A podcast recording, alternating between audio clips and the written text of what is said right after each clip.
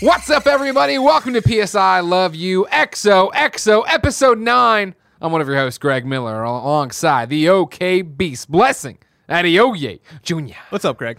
I'm crust. Crust? Like pizza crust? I wanted to say crestfallen.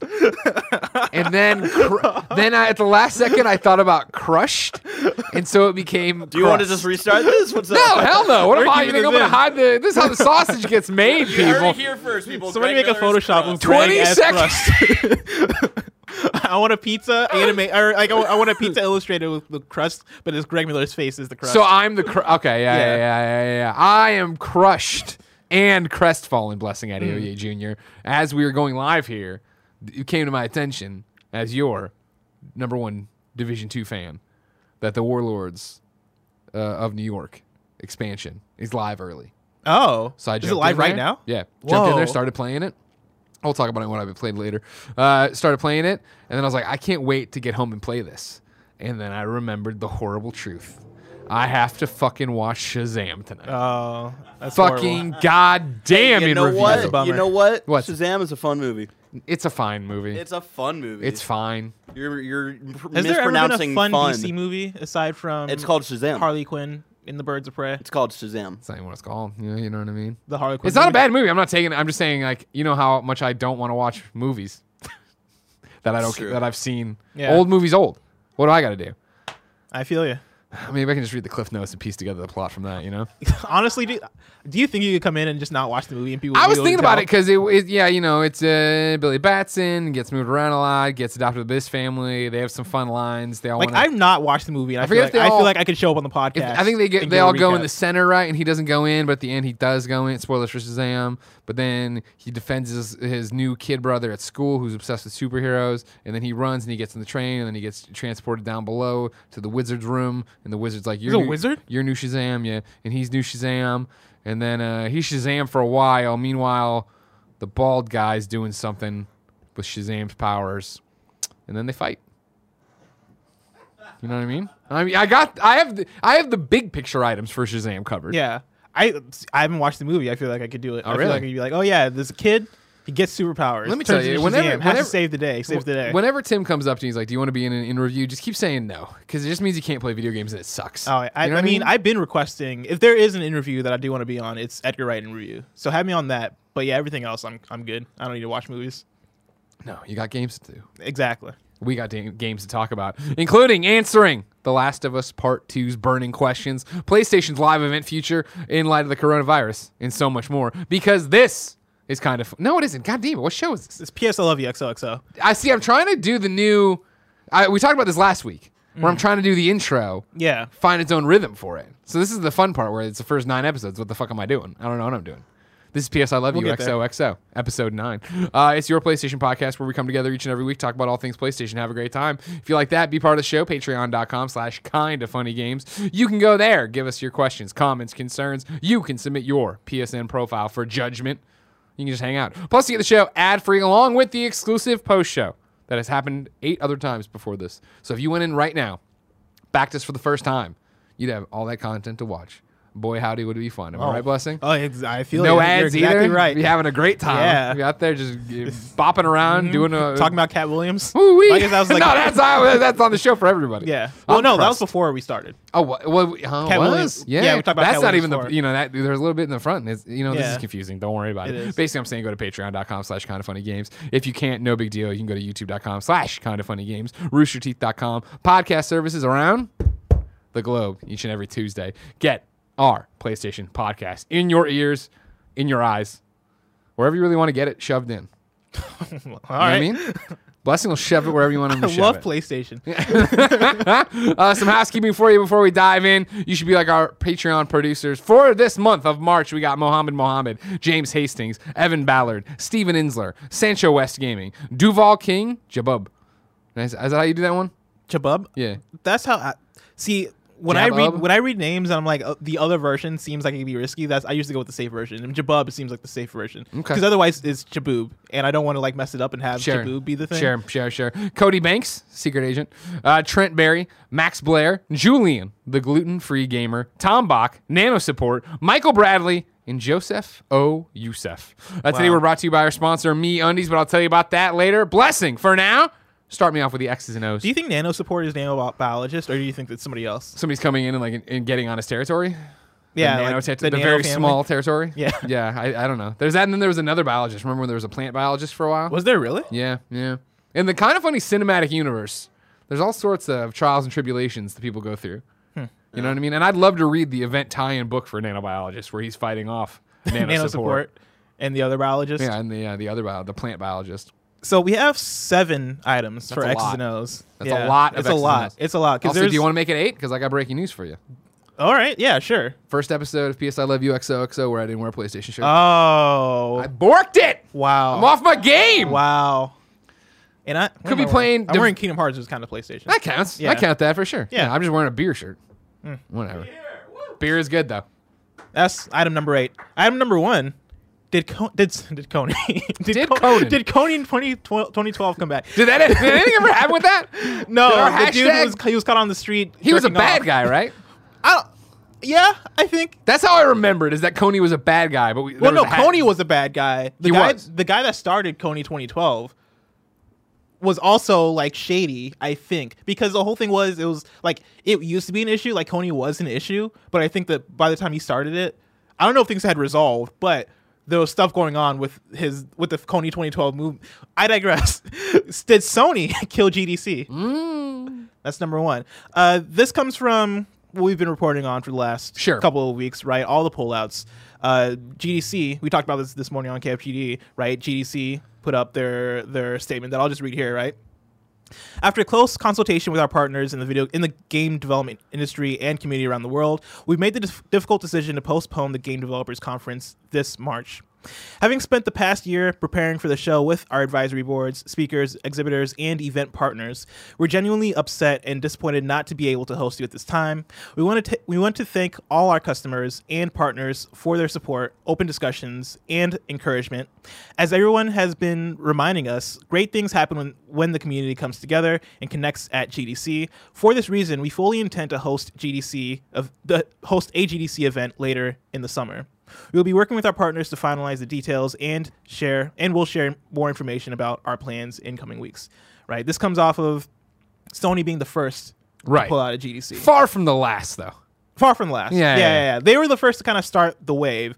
Right. The statement they gave to GamesIndustry.biz a few weeks ago originally went, quote, "We have made the difficult decision to cancel our participation in Game Developers Conference due to increasing concerns related to COVID-19, also known as coronavirus.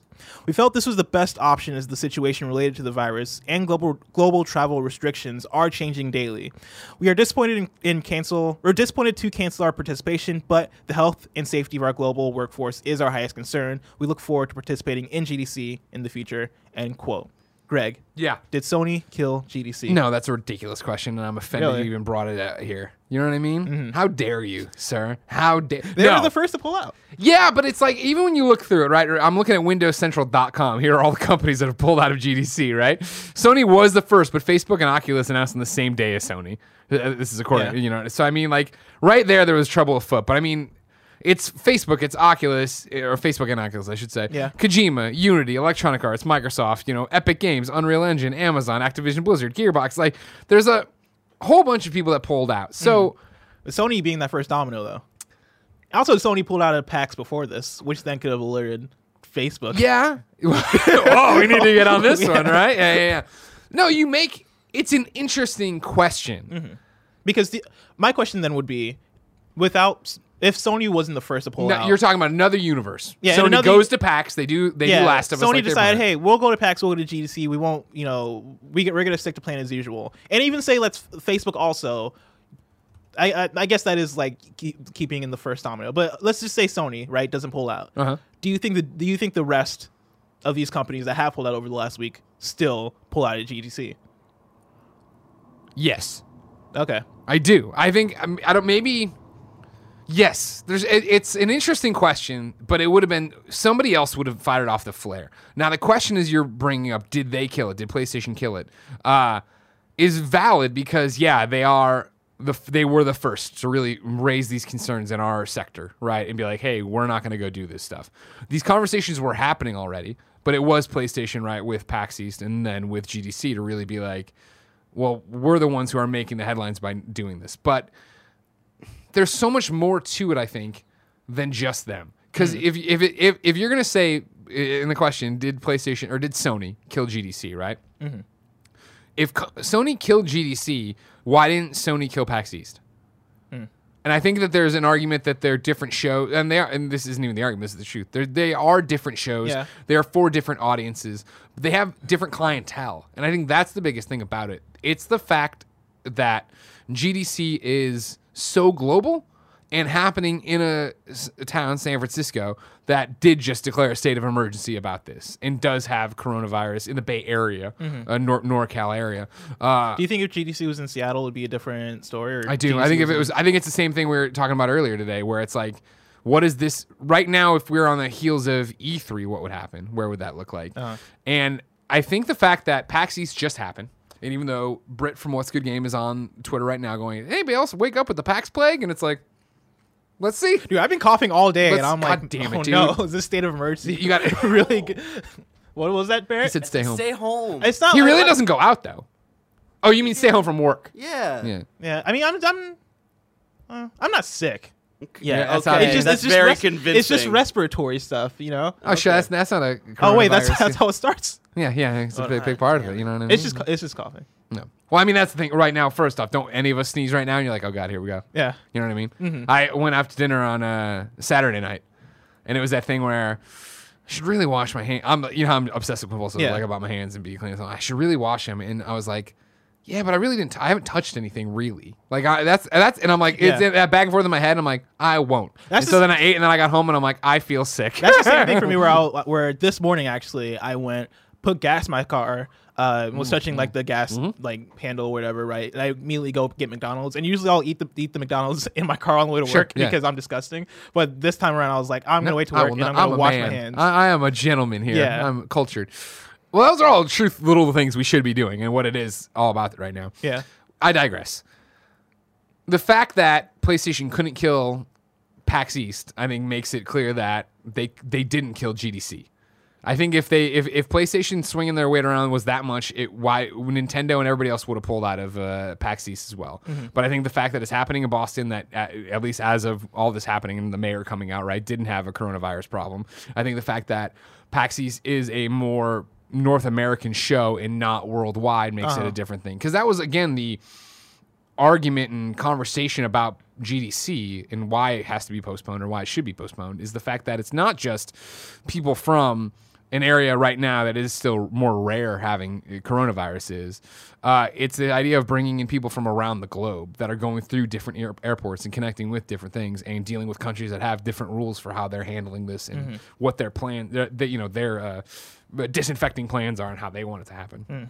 So no, I don't think they killed GDC. I do think it was the loudest first shot that could be fired.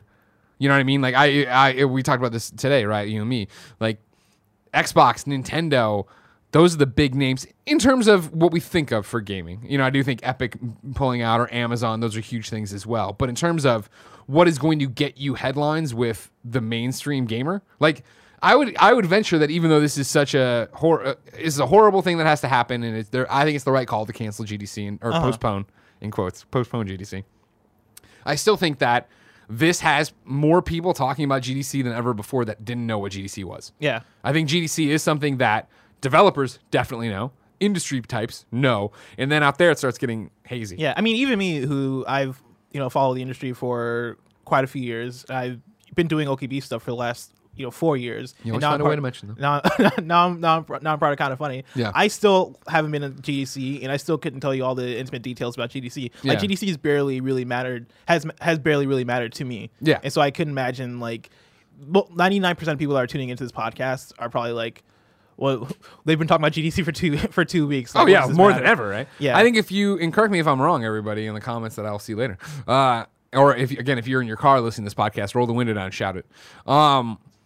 I would labor to the guess that to the general consumer that they have no idea what GDC is. And then if you are somebody who listens to a podcast like this or watches a YouTube video like this, I feel like you barely know. You probably know it even more as, oh, this is when Giant Bomb and IGN and GameSpot and Kinda Funny all have different guests on. Yeah. Everybody's in San Francisco. It's like a mini E3 or something to that effect. Yeah, which isn't off the market, but it's more about networking, learning, and from the developer behind the screen side, right? The people who make the games. For you. Last year I think GDC was the event where it's like, oh, okay, Google Stadia is about to reveal.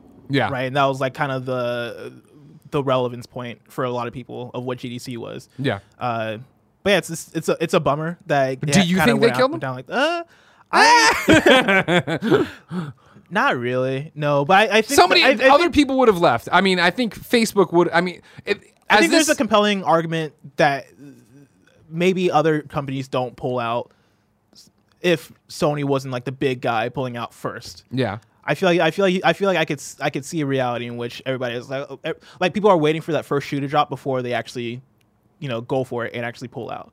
And so I could see an argument for it, but in reality, I think it's kind of like what you're saying. Right, it being so international, it also being very focused on the industry and it being workforces that are showing up to GDC as opposed to a wide general audience, consumers. Consumers. I think that then puts sort of a slant to how people are coming into GDC, right? Like companies are sending people to GDC. People aren't just showing up to GDC, and so I think with that kind of responsibility that companies have, I could understand why everybody would kind of pull back in that way. Yeah. Ignacio Rojas writes in to patreon.com/kindoffunnygames, just like you can, to be part of PS I Love You XOXO, and says, "What's up, Gressing?" It's taken off. That's our name now. Sorry, I don't like it. It's too late. Sorry, you should have come up with a better one. You had 9 weeks. With Sony pulling out of PAX East and GDC, how do you think this changes their plans moving forward for the rest of the year? When Sony decided not to attend E3, the company said that it wanted to focus more on other events throughout the year.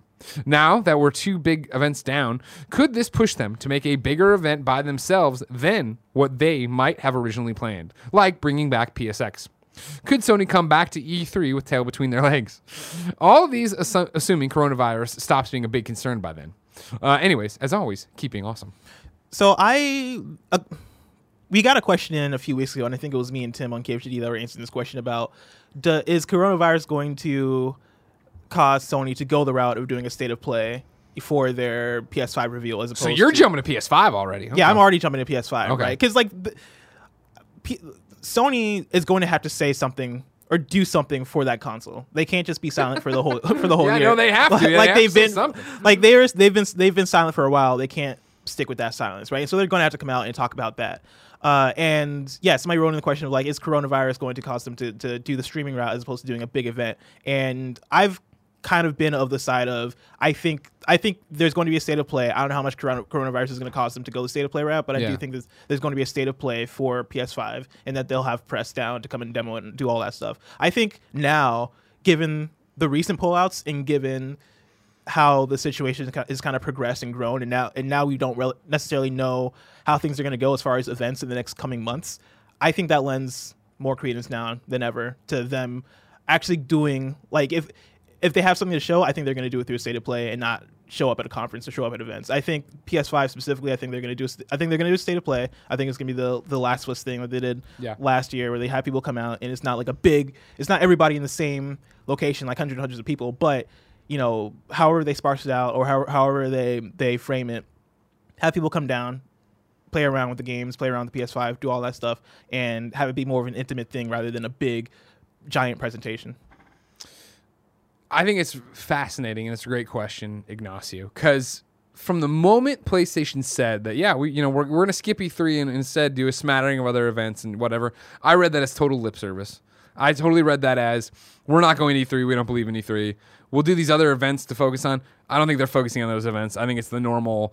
We're going to send to PAX. We're going to send, The Last of Us Part 2 to whatever else. We're going to send the destination PlayStation truck where you can play all the games outside of this stuff. There's live events happening, but I didn't think they were going to make an actual big deal about it, right? Mm-hmm. I do not think the PlayStation 5 is going on the road. Now, I mean going on the road like MLB events. I think it'll be at obviously Gamescom and things like that once it's been announced and stuff and shown. I don't. This is not going to send them back to E3 tail between their legs. No.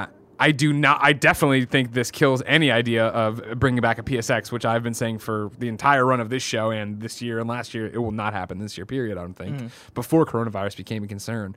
But then it is the question of, yes, what is going to happen with the PlayStation 5?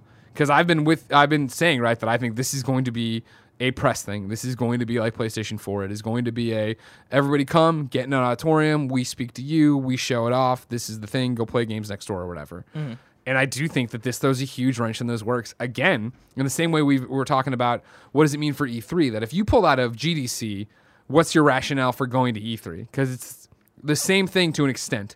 It is networking. It is people from around the world. It is also a bunch of consumers. Yeah. It's in LA, which currently hasn't declared, to my knowledge, a state of emergency as of recording time. Like, I think there's multiple different factors there. But that aside, you're PlayStation. You are the people who pulled out of GDC. You are the people who've pulled out of PAX East. And so then to sit there and, yeah, like, can you throw an event? Even if you're doing it small scale, it's again, it's not even the fact that you're worried that, hey, we're going to bring you here and one of the people serving you your sliders or whatever at this event are going to have coronavirus. Uh-huh. It's more the idea of the chilling effect that this is happening. Coronavirus is a threat. People don't want to travel. They don't want to put themselves at risk. Mm-hmm. And so how terrible do you feel, let alone how legally liable do you feel that, or are you, that if you throw a PlayStation 5 reveal event, you have people from, even if it's just around the country, come out, but they connect through an airport where somebody else connected with and they had contact. And like, it's the law of worst case scenarios at that point, right? It's where you start letting your mind run away with everything that could go wrong. And so I don't know how you handle it if you're them right now trying to do this. Yeah. Yeah, I don't think it's that dire of a thing. Like, I could still see them going with the small event.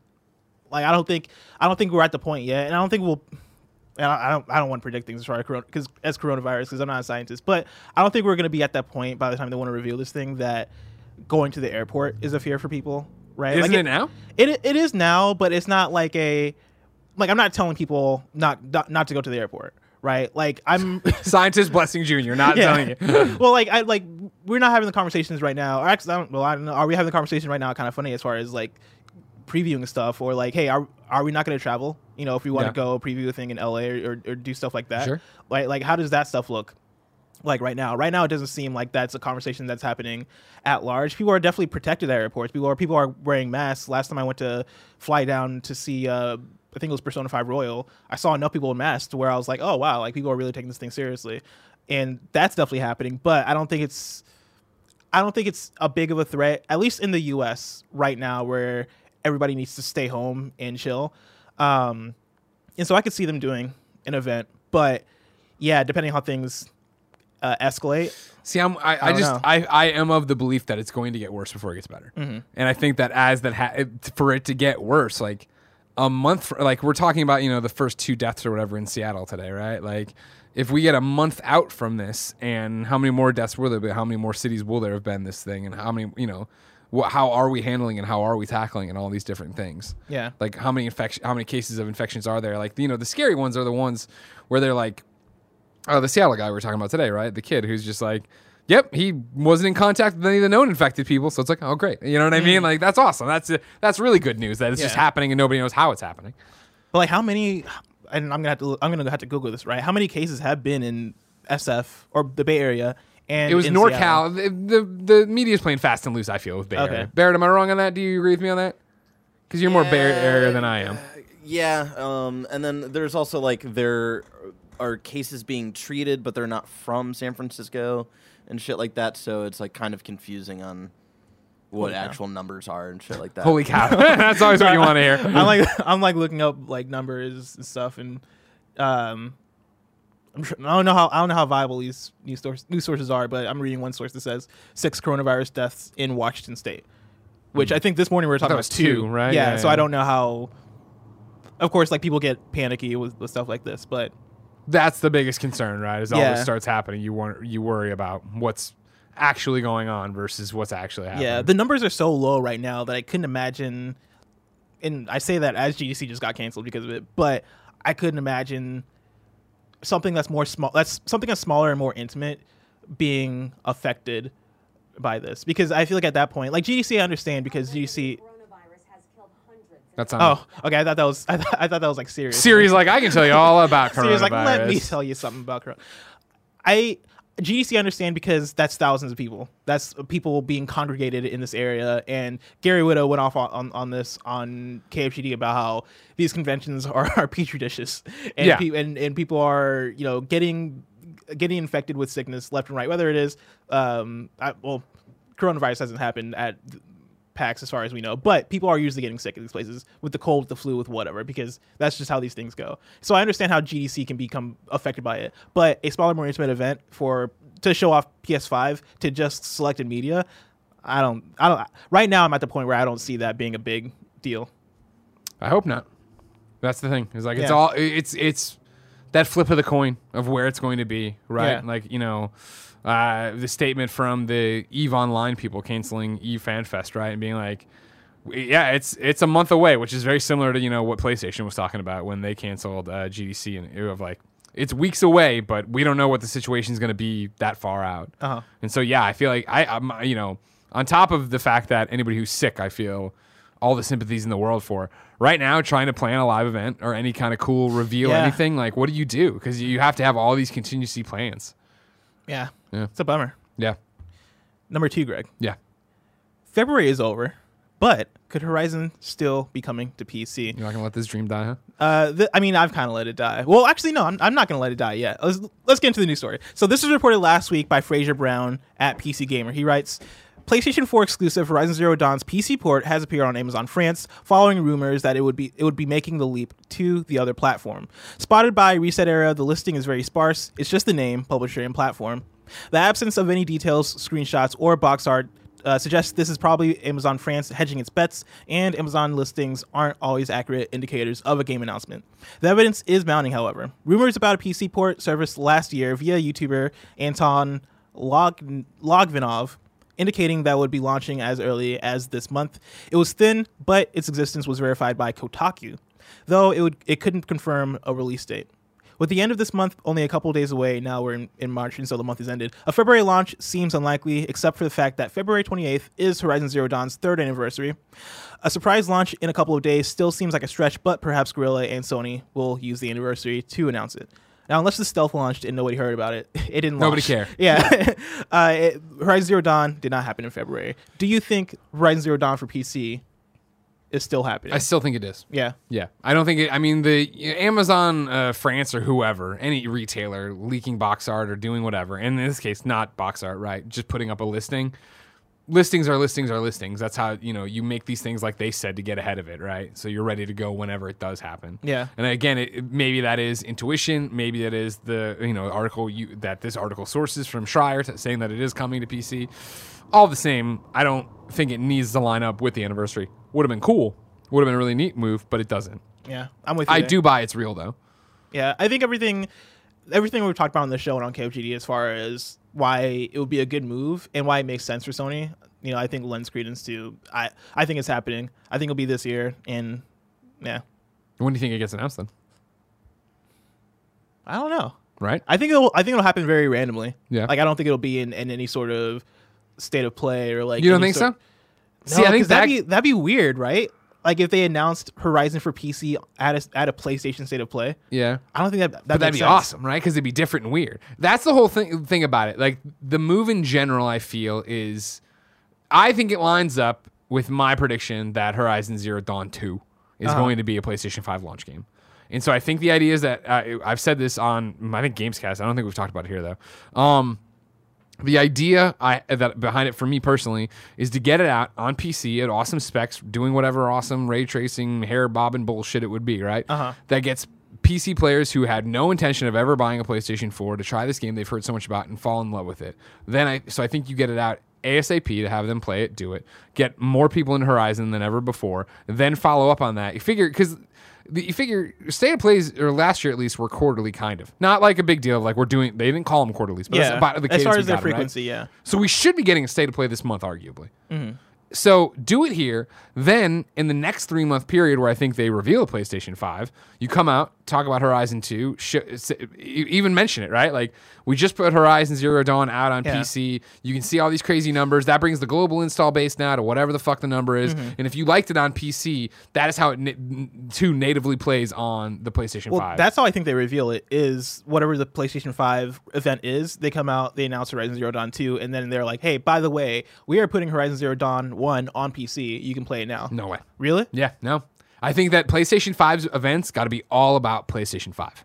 That's why I don't even think they do. We keep talking about, like, oh, man, what is PlayStation Now going to look like, and yada, yada. That's a fine line. And, like, what does PlayStation Plus become and all that? It's a fine line to walk before you steal the limelight of the new console. Mm-hmm. And so I think it's got to be that those are all services wrapped into it. That's why I think you do a State of Play, where you do a State of Play, and it is all the other bullshit updates. Here's what Iron Man VR is looking like. Uh-huh. And then in the middle of it, yeah, I'd be like, now our friends at Guerrilla have something else to show. You know, and it's like, when it is, and it's like, peace. That's right, for the first time ever. See, I feel like that would be more out of left field. It would get headlines. It would get all the stuff you want, right? I think it would get headlines either way, though. Like, if you do it outside of a State of Play and it is just a random Wednesday where they drop this news, say on Guerrilla's Twitter timeline or whatever, maybe, or on a PlayStation blog. Even on a PlayStation blog, I feel it's kind of weird, but I guess PlayStation would still treat this like their own because it's their first party game.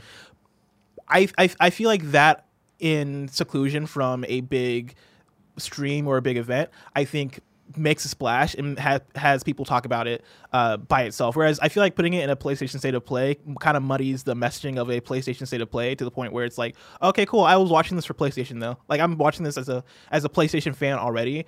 Why is this being announced here? You think the backlash is worse because you're people who are watching this. I bought this box expecting exclusive. Not even the backlash. I think it's just the audience who it's for, right?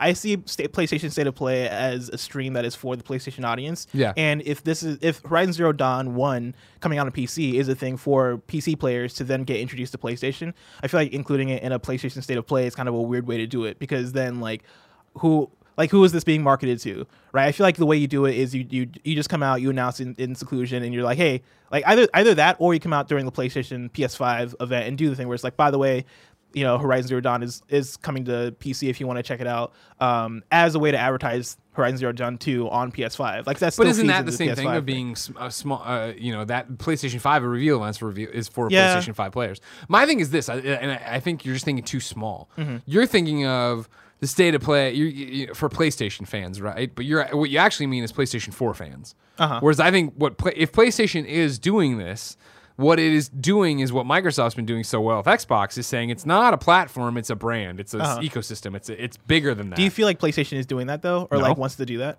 I think they want to. They want you to think of, oh yeah, you can play PS Now on your PC. Why don't you? You know what I mean? On your iPad. Why don't you? Yeah, Horizon's over here. I don't think these moves are. They aren't main tentpoles for them. There are things they're putting out there that if they needed to, they could fall back on, even though when they fall back on them, I think they're going to be behind on them, if that makes sense. Gotcha. You know what I mean? Where the fact that PlayStation Now is on PC, PlayStation doesn't give a shit about it, really, because why would they? The PlayStation 4 is so goddamn successful. Yeah. That's, okay, we have the infrastructure built in that if we needed to pivot, you wouldn't be able to pivot overnight, obviously. It would be years of trying to figure that out and make it better, but you'd have the infrastructure there. Whereas Microsoft, I think, who's like, fuck, Xbox One did not do what we wanted it to do. They've drastically changed course and found their own footing in terms of services. Do you think the State of Play is this month, the next State of Play? Now that, and I hadn't even given it any time, but now that we're talking about it, right? I'm not. I would like it to be, but I'm not sure if they want to do one. Like, what would they talk about at a State of Play? Right? Games. Like, I guess they could give us another Last of Us trailer. They could give us an Iron Man VR trailer, and then just sprinkle in some like random stuff in there. But I feel like there's not enough for a State of Play for it to be like a banger State of Play. Granted, none of the State of Plays I feel like so far have been banger ones. Yeah. They've all been kind of like... The VR one, we all loved it. Just kidding, everybody hated it. I was the only one. I was going to say, which one was it? That was Iron Man VR. So looking back here, right, it's like, yeah, March 25th, 2019, State of Play. That was the VR one that I dug. But again, that was I mean, we're lining up, right? Mm-hmm. Then May 9th, 2019, September 25th, 2019, and then December 10th, 2019. Was there one December 10th? Yeah. What was that? They don't have a description. That was Resident Evil. That was the one that... Okay, that makes sense. Then, yeah, that lines up. They also still have the Ghost of Tsushima release date to announce as well. Great point, yeah. Which is still... I guess that's true. That's a good point. Slated for summer, I guess? It's summer. Huh. And so, yeah, I could see a State of Play happening, and it's like another Last of Us trailer. And then... like the Ghost of Tsushima date, and I forget the other thing. Iron Man VR, and then whatever random things they want to sprinkle in there, and then Neo 2, a third party. Yeah, I kind of forgot all about that. We're due for a State of Play. You know what I mean? Because it still feels like we know that all eyes right now are on the PlayStation 5 reveal event, and I also don't think it's beyond the realm of possibility that they don't do a State of Play until they get to whatever PS5 is going to be. That's what I was thinking. I was thinking, like, okay, why would they do a State of Play when they could just wait for the PlayStation 5 reveal event? But I mean, I think there is... Now I do think there is, like, enough that they could sprinkle in there to kind of gather They could together. Do your normal-ass State of Play, sprinkling stuff in, and then the final thing could be... And while we're not ready to talk about PlayStation 5 today, we will be on whatever the date is. Come back in whatever, or even, like, a month. Yeah. Actually, I'll be upset with a month. Come back tomorrow. We're doing it tomorrow. Yeah. Two State of Play. You know what would suck? If there was a State of Play like late this week or like early next week or whatever. Tomorrow or whatever? Yeah, like tomorrow, because we already pre-recorded next week's episode. Sure. Yeah. It'd be under 80s. Don't worry about it. Yeah. Stay tuned for that. Number 3, we got some free games, Greg. Woo! PS Plus free games for March have been revealed. We have Shadow of the Colossus. Mm-hmm. And then one of the greatest games of all time, Sonic Forces. That's not true. You didn't like it. I do not like Sonic Forces. You just like Sonic. Yeah. I do love Sonic. But Blessing, you can make your own kind of Sonic character. Yeah, you can make your own Sonic character, and then all the gear they got for the Sonic character sucks. There's a hat that says gamer on it. I mean, that sounds pretty cool to me, Blessing. You wouldn't wear a gamer hat, Bless? You wouldn't wear a hat that just says gamer? I would wear a gamer hat. I wouldn't wear a hat that says gamer on it. With the capital G? I don't need you to know that. A capital G gamer hat? Capital G gamer hat. This is one of those things where... Like this is what reminds me that Xbox has something special with backwards compatibility, because it's obvious that they're doing a Sonic game to capitalize off of the Sonic movie coming out. Xbox got Sonic Generations. Yeah, you had a whole rant about this. Yeah, I had a whole rant about this on KFGD, right? And PlayStation has Sonic Forces, the inferior Sonic game, one of the worst Sonic games. Wow. And so he said it. I said it. I really hope next gen we get a similar thing that Xbox has this gen, where it's like the 2 last gen games and then the 2 current gen games. Right, and it's the backwards compatibility, so technically you're kind of getting 4 games. Yeah, I really hope that we get that, because this is a bummer. Shadow Colossus is great though. Obviously, like everybody loves Shadow Colossus. This is one of the greatest games of all time. Jason Das writes in to patreon.com/kindoffunnygames Blessing about Shadow of the Colossus and says this: "Hey guys, with Shadow of the Colossus coming to PlayStation Plus, could you see this as Sony hyping the franchise up for a possible Shadow of the Colossus Part 2? On PlayStation 5. I've read that Ueda originally planned 48 Colossi, but dropped it to 16 in the final release. All the remasters for have been done with Bluepoint, who've teased they're working on something big. Maybe Ueda's gen design comes in to consult with Japan Studio. Thanks." I would love it. I don't have faith that it's happening. This is one of my predictions, actually, on Kind of Funny Gamescast for, I think it was like our next gen predictions, is that Bluepoint works on Shadow Colossus 2. That was a prediction. Dude, you think that's what they're working on now? No. Okay. Yeah, and that you fall in the Demon Souls camp. I fall in the camp that I don't know. Okay. I could see Metal Gear, but like that's also like that's like an equal thing of like this has an equal chance of not happening as Shadow Colossus 2. Like I think Demon Souls is more likely. I think a Castlevania thing is more likely. Like I think the boring answers are just the more likely ones. I hope beyond hope. Not that Demon Souls is a boring answer, but for me it is. I hope beyond hope that when Bluepoint's game gets revealed, it is not Demon Souls, because it's just like that is one of those rumors we've all heard so long that I would just take it that that's the truth. Yeah, and I would love for everybody to be wrong that that is not what it is. You've all been misled. It's actually like Jack and Daxter. I mean, something very left. I also I totally dig for them to try something on their own if that's what they wanted. You know what I mean? And I know they've talked about that. I don't know. Who knows? I mean, I don't think that's. They're also these aren't remasters, right? They're remakes. Like they're going in and doing something on that is of their own. Like, they are being creative. That's my thing, is that they're the best at doing this. Like they're the best at like going in and remaking games. Mm-hmm. If you want to, and it's definitely this type of remake, right? I'm not talking about this compared to Resident Evil remake or Final Fantasy VII remake. I'm talking about going in and replacing assets and making the same game, but just modernizing it in a way that it looks like a current gen title. Nobody does that like them, and I think they take pride in it. Isn't this the isn't Shadow of the Colossus really the only one that they've done a full remake for, though? Yeah, because like, have they not done one before? Shadow the Metal Gear stuff was remastered. Yeah, and like Uncharted, the Uncharted collection was just a remasters and stuff. Like I feel like Shadow of the Colossus was the first one where they were like, yeah, we're gonna go in and rebuild this game from the ground up, essentially. Yeah, and I think they take pride in that work. I think they take pride in the fact that like, hey, we've figured this out, we've nailed this. Let's become the guys that are known for just like going off and being able to remake something super well. And so I think for the immediate future they do remakes, though I feel like if Sony came to them, and that's why I have the Shadow Colossus 2 prediction, right, is that I feel like if Sony came to them and they were like, hey, do you guys want to be the ones to do Shadow Colossus 2? I feel like that'd be too good to pass up, but who knows? There's no way. Shadow of the Colossus is a beloved masterpiece in gaming. I'm not taking away, but it's not some commercial success you have to sequelize. I honestly feel like if you were to say Shadow Colossus 2, it'd be akin to saying Citizen Kane 2. Like Titanic 2. Like, what the fuck are you doing? Like, why are you... Nobody asked for this kind of thing. You know what I mean? Where these games were... Not to mention that Ueda is so synonymous with that. That, I mean, that would be like... And even though you'll probably see it eventually one day, you know, a Metal Gear... that is supposed to be continuing Snake or Big Boss's story that Kojima isn't consulted on or part of or anything. It's gonna be weird. Like Metal Gear Survive, even though that's like a spin-off, it's not Big Boss or Snake, but... Everybody turned their back on it. Yeah, we all let it freeze to death. Pretending like it didn't come out. Yeah. So the idea that Ueda in Gen Design, being Ueda's studio, right, come in and consult on it or come in and work on it, you know, I think could fix that a bit, but... The chances of that happening, I don't know. Like, Last Guardian was such a tortured development process. You know, that took, 10 years to come out? And I think that's one of those situations where after that, I think you're just done working with each other. And so I don't see Shadow Colossus 2 coming out realistically for the reason that it's, like, making a Citizen Kane 2 and for the reason that, like, I don't see them working together and all that stuff. Yeah. But I would like it. I'd be into it. You're a weirdo. But then also the Final Fantasy VII remake demo is out now. Go play it. I played it at PAX. I played it at PAX West. I enjoyed myself and I know shit about it. You played it. You went and actually did a preview event of it. Right? Yeah, I really liked it. I'll talk about that more in the games I've been playing. Oh, okay. Well, excuse me then. I'm so excited to check out this demo. But now, Barrett, are you ready? No. It's time for PS5 Watch.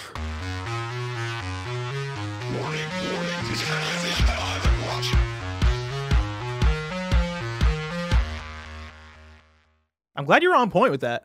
You're really on point. I appreciate that. Number 4. Barrett came into work today, and it's like I had my back to him. Do my job. I had my back to him, and I'm like, "How you doing?" He's like, "I'm tired." And I turned around, and it literally looked like he just woke up at a sleepover. Like, you know when you're coming to your friend's house, you're like, your night shirt's all pulled down and stuff. Yeah. But you got it, boss baby. You got it. Zelda in review Tuesday, everybody. Later today, 4 hours watching on live on YouTube. Square Enix isn't making next-gen exclusives for a bit. Will other companies follow suit? Ooh. This comes from Samuel Tolbert at Windows Central. If you intend to stick to your current consoles for the time being, you'll still be able to play new Square Enix titles for a while. According to a Q&A held during the company's recent financial results briefing, Square Enix is not interested in making games exclusive to the Xbox Series X and the PlayStation 5 for the time being, and will instead develop cross-generation games. When asked about the company's plans for next-generation consoles, Square Enix stated, quote, "The next-generation consoles will have backward compatibility, so we plan for the time being to make our new titles available for both current and next generation titles or generation consoles. It will therefore be somewhat farther down the road that we release titles exclusively for next generation consoles." Will others follow suit? That sentence was written twice. I was very confused.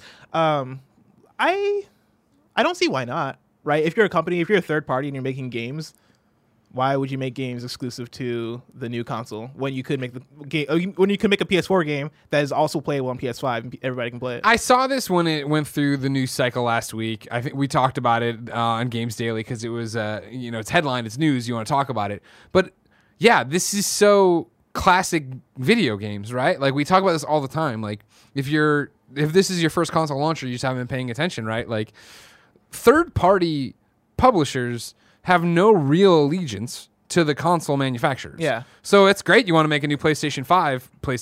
There's 106 million PlayStation 4s.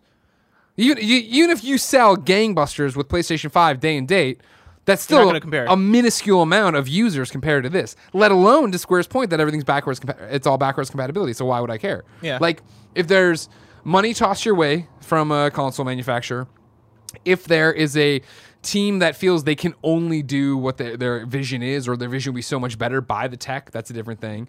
If it's something you want to get started, like, you know how we always talked about Watch Dogs, right? When that debuted as the first next-gen, in quote, games we had ever seen back then.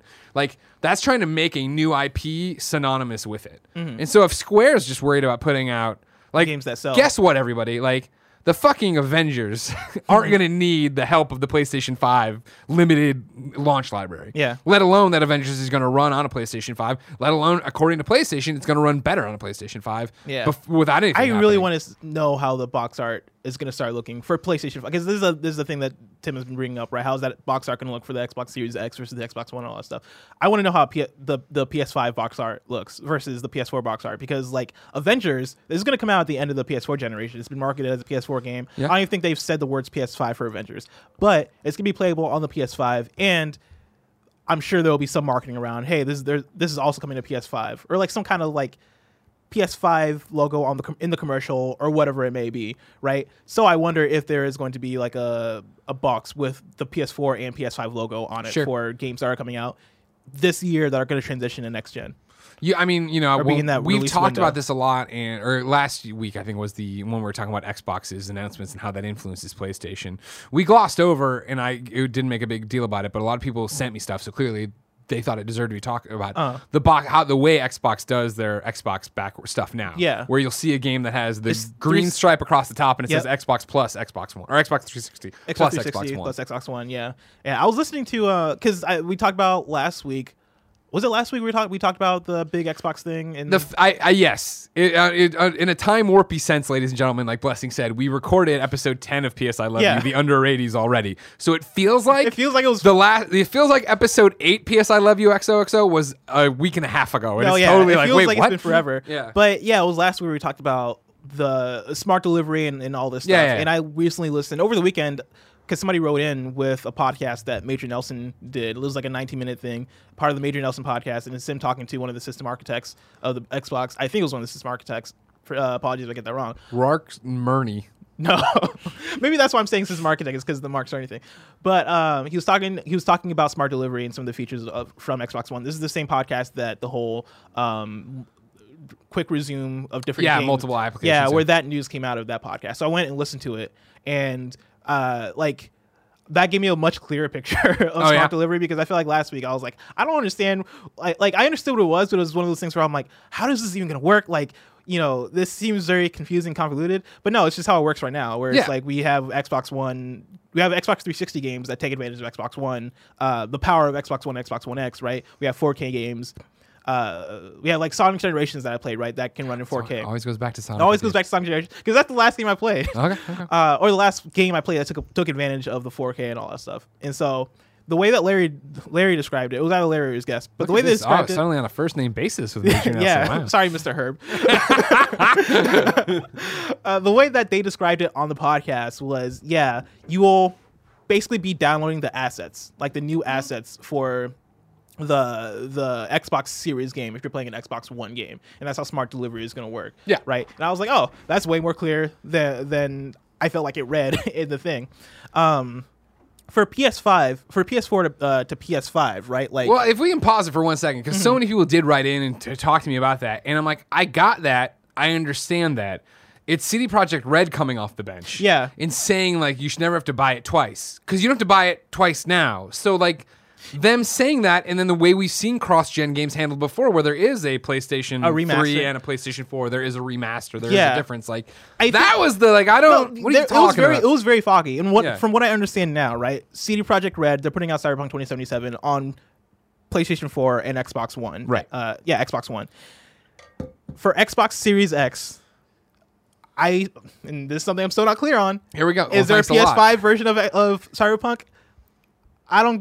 I don't know. The way Larry Herb described smart delivery specifically is that you will be getting the new assets on Xbox Series X. Like, you'll essentially be getting an upgrade the way we've been getting it. That doesn't imply an Xbox Series X version of Cyberpunk. Now, I got to go back and read the Cyberpunk tweet because they did make it seem like there's going to be a PS5 version of Cyberpunk because they said when it's available, I mean, all that stuff. It's exactly. It's a whatever. It's a thing. Whatever. But it's, the reason why that's still pertinent is that and the reason why it's dev to dev who decides on, you know, who lets it happen is the fact that people still want to do remasters. And so if you want to sell a remaster, you then don't release like the upgraded assets. You then box it up again and then sell it as a PS5 game. Yeah. I think that's where the whole communication kind of gets weird and foggy and convoluting and confusing, yeah. But that's sort of how it is. All that said, jumping back to the Square thing, which is way more clear of what they're talking about, what they plan on. It's smart business and it makes sense. Why wouldn't you do that? I think, again, like, what is the selling point of the PlayStation 5? It's the selling point that it will run faster, solid state drive, be a better thing, better systems, better bells and whistles, better visuals, right? But for something that's backwards compatible, even when you've seen this happen before, where at the cross-generation console mark where they put out a current gen and a next gen version, right? All you're ever getting the next gen version is sharper graphics. And it's like usually not built for that. So it's that weird thing where it looks almost too sharp even when you see these kind of games. So like, Square's doing the right thing, let alone the fact that, yeah, they're talking about Avengers. They're talking about games that are, we talked about with Rainbow Six and, you know, Division and all these different games that backwards compatibility is so needed this generation because the constantly connected shared world game is this universe. That's what people play. That's what we're playing. We're playing that regularly now, and that's been it's popular enough to where now you don't want to cut those ecosystems in half once we transition. And it'd be outrageous, right? This is the point we were making last week of, cool, you're invested in the Division, Avengers, whatever. Now you got to buy the PlayStation 5 version. Like, no, like what? It should just download. It should just be there or be this backwards compatibility. Number 5. And I don't even know if I want to do this one or skip it because fuck number 5. Yeah, let's skip number 5 because we're deep in the in this show. Number 5 is basically going to be a rumor. Is Sony working on 2 consoles? Greg, is Sony working on 2 consoles? I don't think so. I don't think so either. Okay. Yeah, but thanks for the content, Game Rant. If you want to read more about how there are rumors about Sony working on 2 consoles, check out Game Rant. Number 6, and this is a new segment for the X's and O's that I'm introducing called the Dreamscape. It's a segment within a segment. Yeah, right. A segment, because that's what PS5 watches. Actually, it's a segment within a segment within a segment, right? Because the segment is X's and O's. Yeah. Then you had PS5 watch. Oh, but that's a separate segment. Sorry, my apologies. This is a new block within the X's and O's. So this is PS5 watch should be like 1A, and this is 1B. Yes. Got it. Okay. Yeah. So this is the Dreamscape. Do you have a logo, a graphic for this? No, I did not think ahead. Barry, do you have a graphic for it? No. Oh, okay. Number 6, Dreamscape is where there are Dreams news, because there's apparently Dreams news coming out every single week now. Thank God. Great game. Keep supporting it. Number 6, does the Dreams trending tab need improvement? This is by Matt Kim of IGN. He writes, some say that the discovery tool that's meant to highlight up-and-coming projects in Dreams tends to favor viral content over original creations, something that Media Molecule says it's looking to address. One critique of the trending system is how it places more weight on games based purely on plays and not necessarily likes. In practice, this floats remakes and memes up to the top over original creations that may not have gone viral. In one thread on the PS4 Dreams subreddit, with over 1.2 thousand upvotes, players are discussing ways this system can be improved. Quote, I understand that trending games are the most played games of the day, but what happens is that meme and superhero games that have 3K plays but only 100 likes are absolutely overshadowing great creations that have like 200 likes but only have, for example, 400 plays, end quote. Quote, feedback is a vital part of helping us shape and grow the Dreams community. I mean, a Media Molecule spokesperson tells IGN when we reached out regarding these concerns. Quote, we started making the first changes to our recommendation and discovery algorithms in early access and plan on continuing that work to improve them as we go, end quote. Media Molecule specifically mentions the Reddit thread saying, quote, the Reddit thread currently contains some good ideas such as the likes versus plays ratio currently, and we are certainly giving them careful consideration as part of this process, end quote. Greg, last week during my Blessing Your Dreams segment, where I tell people about the dreams another dream segment on this show, sure. Yeah, a third or second dream segment. I brought to the table 2 games that were both remakes, right? I brought Tetris and I brought Ghost of Tsushima, which is not a game that was actually like a scene or a movie or whatever, but these are 2 very inspired things that are recreations. Has this been a thing for you, surfing through Dreams, like seeing remakes and those stuff float to the top more and more often? Have you noticed that? I see them a lot, yeah, when you go to the indreams.me page, right? And which is also the same thing. It's not an issue because I'm down. When I going into Dream Surf, right? When I sit down and I turn on Dreams and I go into Dream Surfing, I know, number one, that I'm going to be in there for a while because I want to go through and find something. I'm there to experience. I'm there to go what's on. And then I've also already built out my lists and the people I'm following and stuff like that. I think as you start curating and following and doing things more, you start getting a better experience on there. But I do get that, at the front door when you go in there, like that's how that Yoda thing I found, right? The one I was talking about, the one thing I reported of Yoda doing 9/11 was there because it was trending, because 1 million people were playing like, what the fuck is this thing? And I, of course, bid it, and I was right there too. And it is that self-perpetuating cycle. Yeah. That, you know, people are on there. But when you jump in here, like to your point, new trending dreams as we record this right now, right? Mm-hmm. Number one is Sonic Generations Dreams Edition prototype, right? Yeah. The next one is The Wonderful World of Carl Pilkington, which actually looks pretty good, and I'm adding to my play later queue right now. You go through like Time Splitters, Fight Off the Living Dead, Metroid Fusion Remake. Yeah. This is the same stuff in Red Dead, the same stuff we saw over and over and over again with Little Big Planet, where it was these things would rise to the top, and what do you do about that? Like, I think they have a great answer here and the great look of what could happen of let's go in there and deal with not the amount of plays, but the amount of likes. Let's go in there. And I think even the way Dreams has gone through and added in this, you know, you can just be, instead of being even a player, a curator. Like, you know what I mean? Like I'm earning a lot of points in Dreams because I continue to update my Dreams list in there for my thing. You know what I mean? Where I want you to go in there and see what I'm playing. Come on over. You know what I'm saying? What was it? kindoffunny.com/Greg's Dreams? Was it? Maybe. That's one we always say, and that makes sense. But then I think that one errors. I want to make sure I'm promoting the right thing. Kind of. Yeah. This is the conversation that me and I want to say Gary Whitta had. And my thing about Greg's Dreams. Yeah. My thing about the way Dreams kind of sorts its dreams in the Discovery creations. Yeah. Yeah. The creations in the Discovery tabs. Yeah. I think there's enough variations there, like as far as how they organize things, because they do have the new trending dreams, but then they also have the community jam dreams, and then they also have new dreams, and they like there's enough different tabs that you can look at and kind of pick and choose. Yeah. That I feel like you get the variation. It's not only remakes and stuff. In the trending dreams tab, yes, there are hella remakes, and that's the way the way they've broken. Even though I scroll through mine, right? First off, I think they need a better system of getting things in front of you every day that they are curating. I think that'd be great. I know there's a million things going on, but like Pip Gemwalker, which is great, is still in this like top slot up here that I've seen a million times, right? But yeah, trending games things are new recommendations built off of what I'm saying is stuff I've seen before.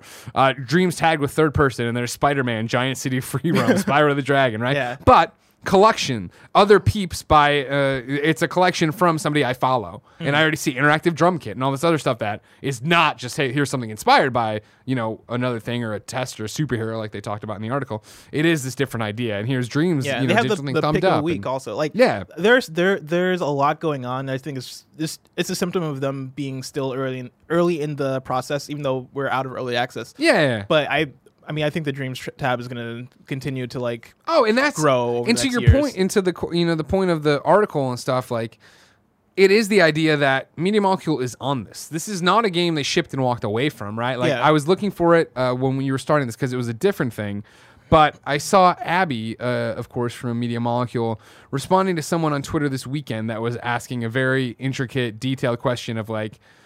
This is how we're working on this thing, but it'd be better if Media Molecule did this and her actually have a conversation of like, that's an interesting idea. Talk it out with me. And like, we don't currently do that, but I understand how that would be a problem. And like, it was something about a reshare and how it worked, but it was awesome to see them that frankly and openly be like, that's great. We're not prioritizing that, but how would you do it? And like these real conversations of trying to build these tools for people, right? Yeah.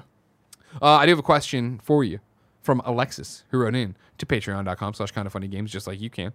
With so many of Dream's most popular games being copies or recreations of existing IPs, Tetris, Final Fantasy VII, PT, etc., how is Sony planning on dealing with potential copyright infringement issues? Thanks for all you do, Alexis. Again, back to Little Big Planet. Like, this is... Time is a flat circle. Yeah. We're just having the same conversations over and over again, where it's like... The idea here is that you can create anything you want in there, do whatever you want. You're not making money off of it. Yeah. So that's already... I think that's the big thing is that nobody's selling these things yet. And it's the same thing of if you want to be a Dreams creator and you want to be promoted by Dreams, by PlayStation, by whatever, they are never going to promote any of the things, Spider-Man Free Roam, any of this other stuff, right? Yeah. Like, that's not going to get into the commercials and the trailers and promoted. If it did, that's when I think you'd see Sony and you'd see Marvel Games come off the bench and Disney come off the bench and be like, what the fuck, God? You know what I mean? But like, in this thing, you can create whatever you want. That's happening, sure. And if it was at any point a financial risk or it was somehow the Spider-Man game you created in Dreams was so good that they were worried about that actually detracting from Spider-Man 2 sales, maybe you'd have an issue where Marvel Games, Disney, and PlayStation themselves would come in and stop you. But otherwise, no, that's not really going to happen. Yeah. Number 7 is going to be required reading. It's an article from Escapist magazine called Dreams is Already Fostering the Next Generation of Game Developers. This is by Philip Moyer. I highly recommend people check it out, but it essentially goes into interviews with different creators in Dreams, talking about how there's a specific story that starts off with a person who wanted to recreate No Man's Sky because they wanted to, you know, test out the tools in Dreams, right? And, of course, you can't really recreate No Man's Sky because there's, like, 18 quintillion planets in there and all this different stuff. Yeah. But they kind of talk about the fun in seeing Dreams tools and realizing, like, oh snap, this has I forget the exact, actually no, they say Dreams is like Maya, Unreal, Fruity Loops, Sony Vegas, and Photoshop all bundled into one $40 package. And that's said by a guy named Kevin, who's the person that's being interviewed. Kevin H. And so I highly recommend people go check it out. I think it's an interesting read. It's fun. I agree with you. I think they should as well, and I hope it's true, because that's legitimately what Media Molecule is so good at, and what the power of Dreams is. Yeah. Because again, like I have it on. We're about to get into what you've been playing. Yeah. Actually, we're in what you've been playing. Everybody, congratulations. We're in the next segment, and both you and I have Dreams on our list. Yeah. And my Dreams experience this week has not been playing as much as trying to get my shit ducks in a row for creating. And I got my art asset back from the person I'm game directing this thing, right? Because I have no talent, so I know I got to record a bunch of VO.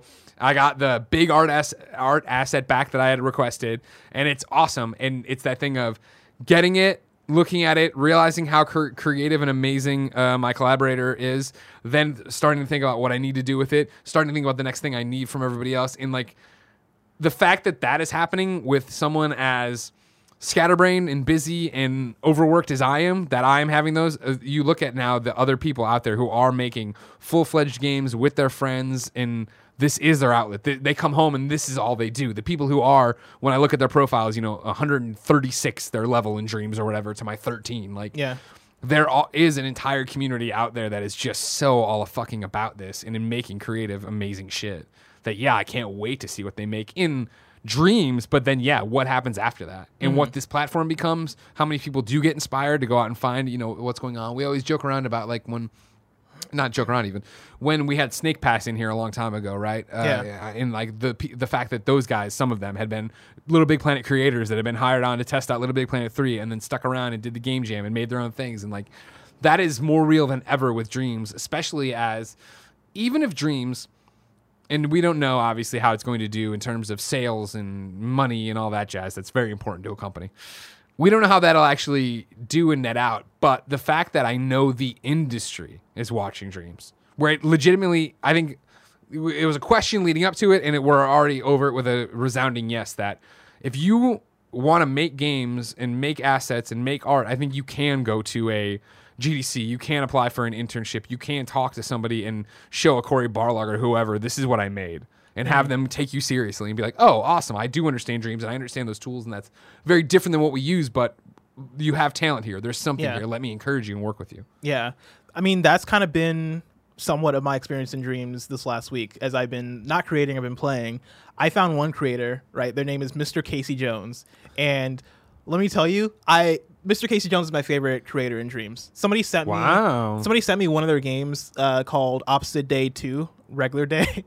By Mr. Casey Jones. And I guess this is going to be my Blessing Your Dream segment, where I talk about different dreams and give them tools or whatever.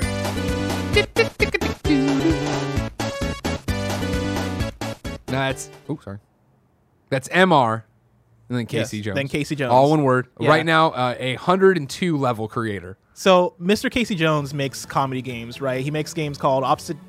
He has a series called Opposite Day. And he's made like 8 of these things. 8 of these things, not 80. and they're all hilarious, right? It's walking sim comedy, like it's him being cheeky, it's him being funny. Bear, could you go to like the beginning of it to where like, yeah, like around there?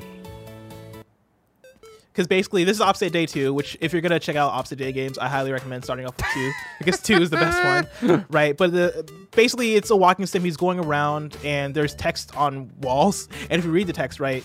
They're all jokes. They're all jokes, right? This one isn't actually really a joke. This one's actually kind of a actual one. But it's basically bit after bit after bit after bit. If you played a game like Jazzpunk, or if you played... what's it called? The game that they're actually re-putting out again for PS4 and Xbox One. It's a walking sim. Stanley Parable. If you play Stanley Parable, right, it has some of that kind of tone to it. Sure. Where it's goofy, it's fun, and he's just very clever. Like all of the bits are very. I'm not gonna say very funny, but they catch me off guard, like over and over and over and over again. And so, like here, you're walking through a hallway, right? If you look at this wall, right, it didn't really matter what order you press those buttons. That's kind of how wacky these dreams are. Sure. Opposite Day is a bit of a misnomer. It's okay. Well, he's going too fast, so I can't read what was going on. But basically, each of the texts are different bits. It's really funny. I feel like most of my weekend playing these games and having a blast. Are they that deep, or is there that many of them? I mean, there's 8 of them. Each of them, they fluctuate. But they're from like 30 minutes to maybe an hour each. Remember, everybody, you can go to indreams.me/Mr. Casey Jones. You can follow there, and that way you can see all the creations. Here's what I'm gonna let Mr. Casey Jones speak for himself. Mm-hmm. My real name is Casey, and I live in Oregon, USA. I was born in the 1900s, and I like pizza. The thing we call dreams has been the perfect platform for me to express myself and get ideas out of my head that just couldn't be done anywhere else. It's been a great experience, even at these early stages. Also, I've never had an audience for anything before. I can't believe people play games that I've made. What a time to be alive for someone who can't code but wants to make games. Thank you so much for spending time with my creations. His bio says... I'm here to play/see things that are only in dreams, to make things that don't already exist, and explore the relationship between creator and player. That's awesome. That is exactly what you want out of a dreams creator. That's perfect. Yeah. So Mr. Casey Jones is my favorite right now. Like, I've legitimately enjoyed his games, like, a lot.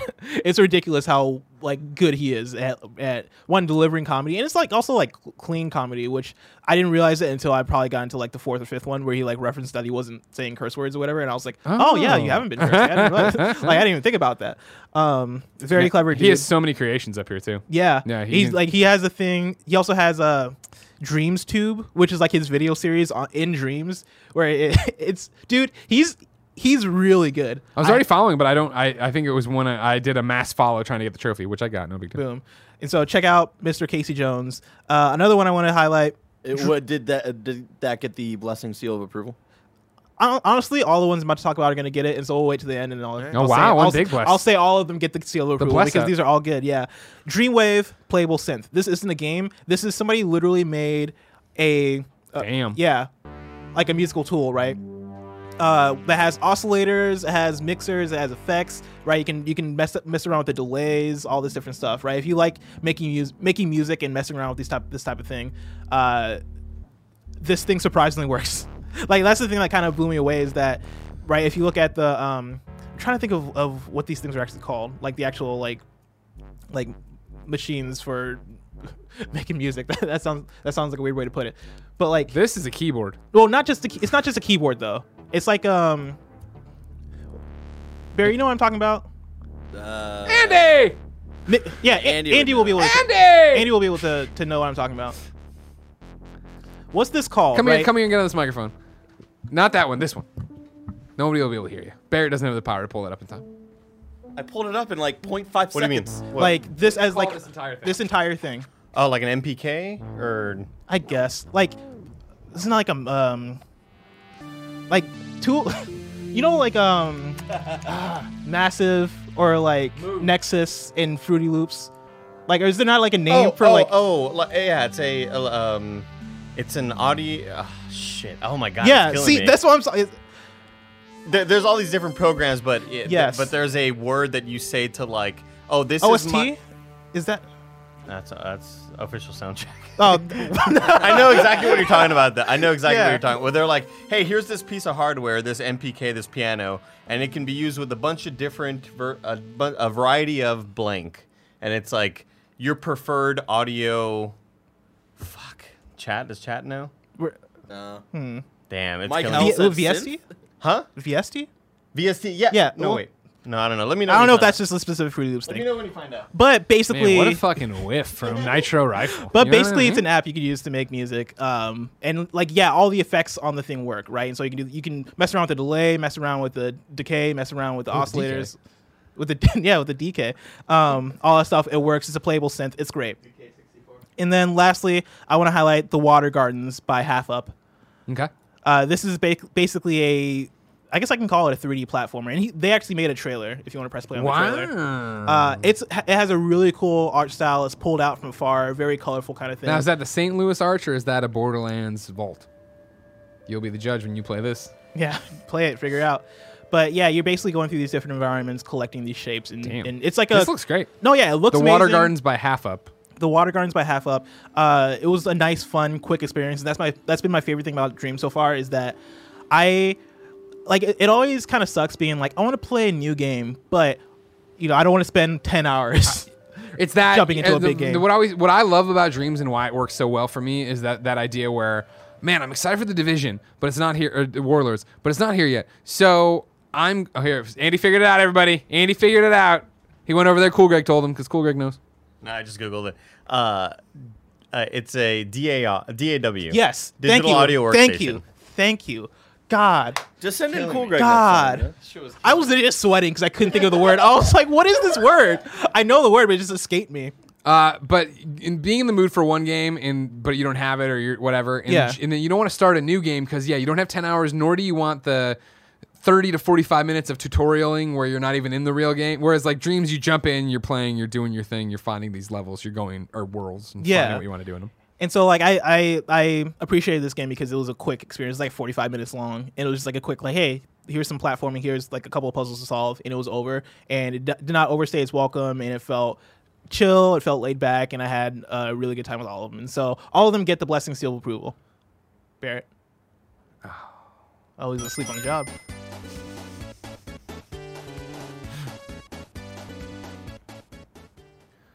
Blessing. Yes. I'm glad you still have your seal of approval. Still bummed I don't have one, but whatever. It's your thing. Don't worry. Do you want one? We can make you one. We can combine these segments. Like I said, my Dreams time has mainly been creating, which is weird and different and cool.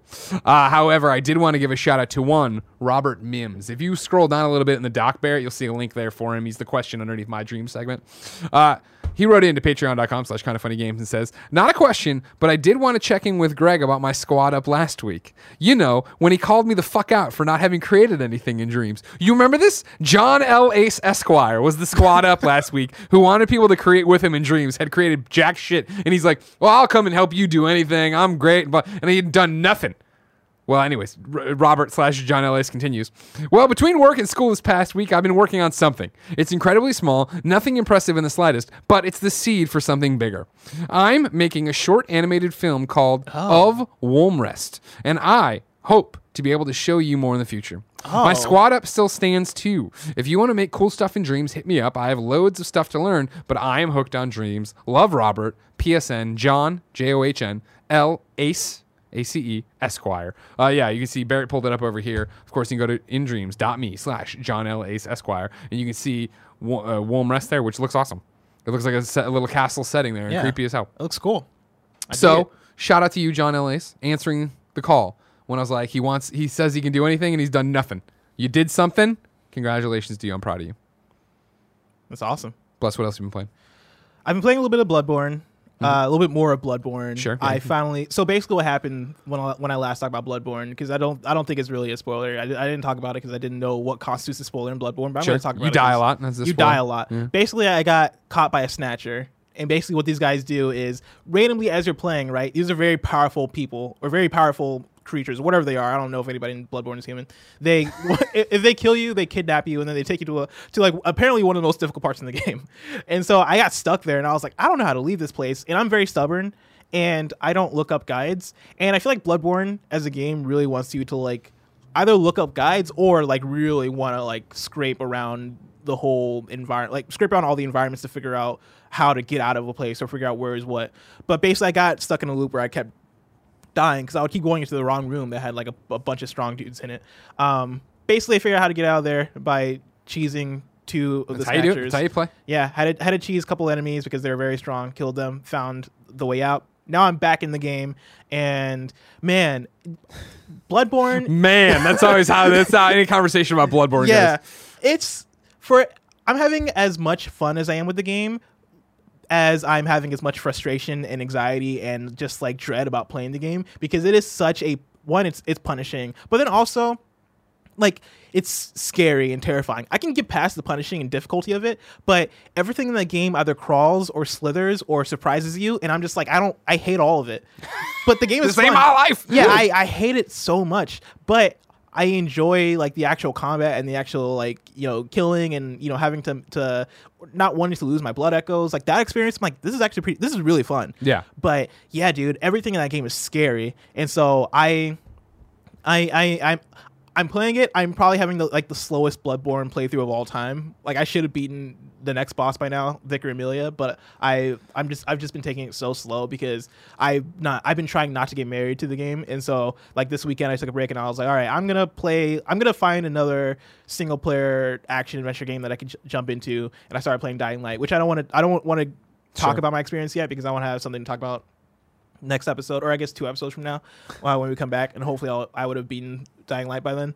But aside from Bloodborne, been playing, or I previewed Final Fantasy VII Remake. YouTube.com/KindaFunnyGames. Yeah, we did a whole first impressions on it. Me, Tim, Andy Cortez. Audio podcast available wherever podcasts are. Gamescast podcast feed. And yeah, dude, that game is incredible. Like, yeah? It's going to be awesome. Oh, okay. Yeah. I put it on like the same level as Doom Eternal and... there's like one other game I had in that category as far as like how games are going to stack up by the end of the year, where I think like the big dogs are going to be Last of Us and Cyberpunk as I see it, right? And then right under that I think is going to be Doom 2016, Final Fantasy VII Remake, and RE3. I could probably see in there. The for game of the year? For game of the year, yeah. Doom 2016? Or Doom Eternal, sorry. Yeah. I can't know what year it is. That's a great game. This is hard to believe it came back. Man, make a game of the year every year. But this is my first experience. This is going to be my first experience with Final Fantasy VII, I should say. Like, my first full experience, because I've tried out the Maker Reactor section of the original Final Fantasy VII specifically. And I played that, like, multiple times, and I never really made it past because I couldn't get invested in it because Final Fantasy VII is an old game by now, and it's been one of those things where it's, like, old game's old, and... that game is kind of aged weirdly in terms of playing it as a game. Granted, it's turn-based, and so it's not like playing like a action-heavy game, but still it's one of those things where it's like, I don't feel invested in this. Yeah. And so playing the demo for the remake, like the preview demo, not the demo that's up on PlayStation, on the PlayStation Store. The demo we did, me and Tim did, was like 3-4 hours long. We played different sections of the game.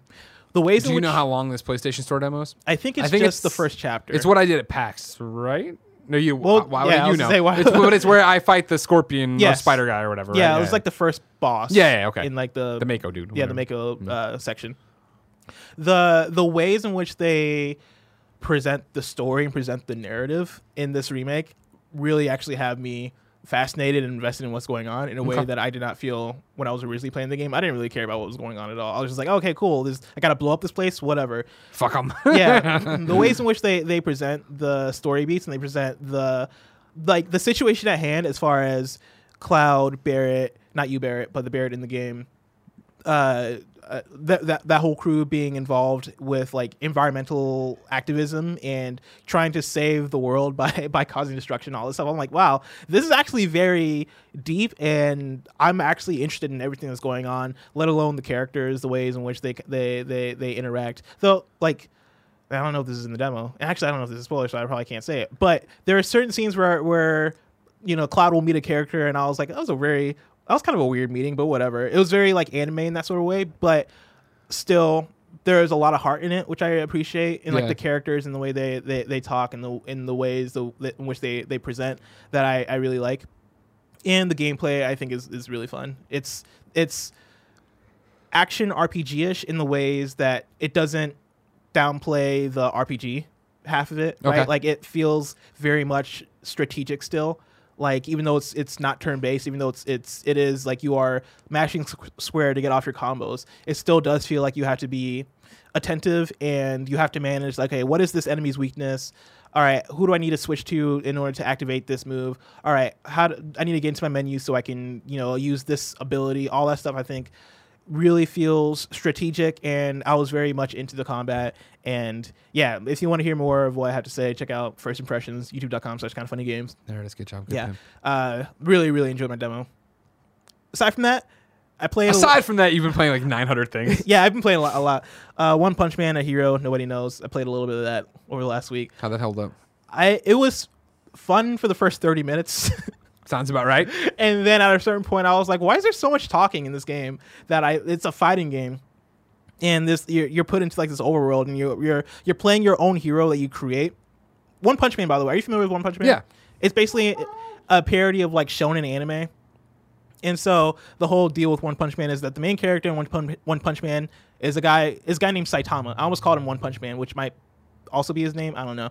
But Saitama is basically so powerful that he can kill anybody with one punch. He's bored as hell, right?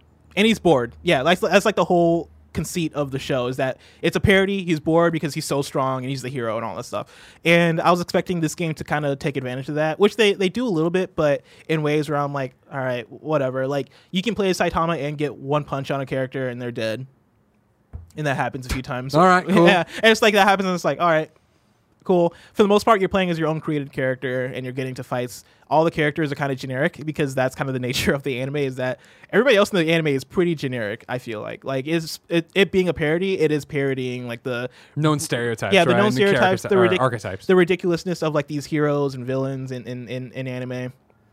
And it feels like playing this game that it didn't. The game almost doesn't understand that it's a parody.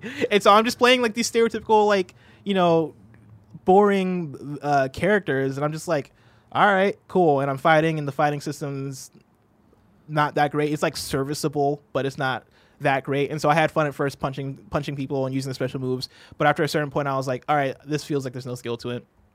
And so yeah, it was whatever. It was whatever. Yeah. Sounds about right. Greg, what about you? What have you been playing? Like I said, Dreams and the Creation Suite, which has been really cool. Been working on a game for review that I can't talk about. I had done a whole bunch more Fortnite. We streamed Fortnite. You can catch that on youtube.com/kindoffunnygames. Me, Barrett, Andy, tearing it up. Mainly me. 13 elims, no big deal. You know what I mean, Barrett? You can say you're impressed. It's okay. I mean, how many were bots, though, Greg? You know, it doesn't matter, because it's fucking a kill is a kill is a kill, and the XP is the XP. Don't try to take this away from me, all right? All right. Wash your tongue. Oh my God! Wow. I watched that and it was hypnotic. For me, like I said, the big thing this week is going to be the Division 2: Warlords of New York. Off to Canada tomorrow night on a red eye, but you bet your ass I'm packing that PS4. 10 new levels to tear through.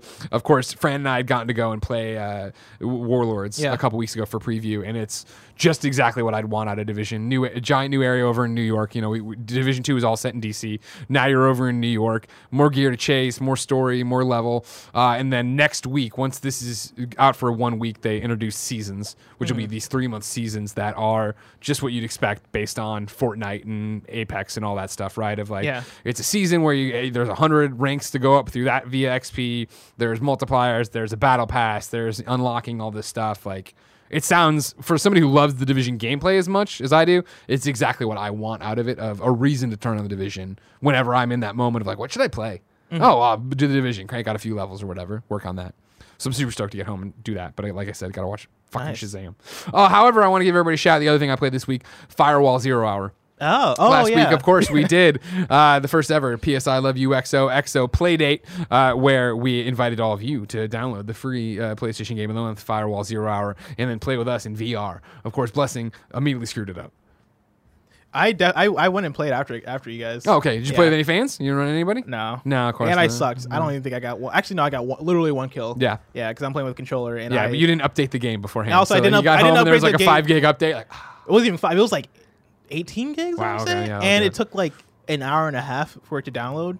And I'll do it. Yeah, when that was happening, I was like, I'll just play Beat Saber. So I also played Beat Saber. Well, that's your problem. You can't download. If you play something while you download something, it takes even longer.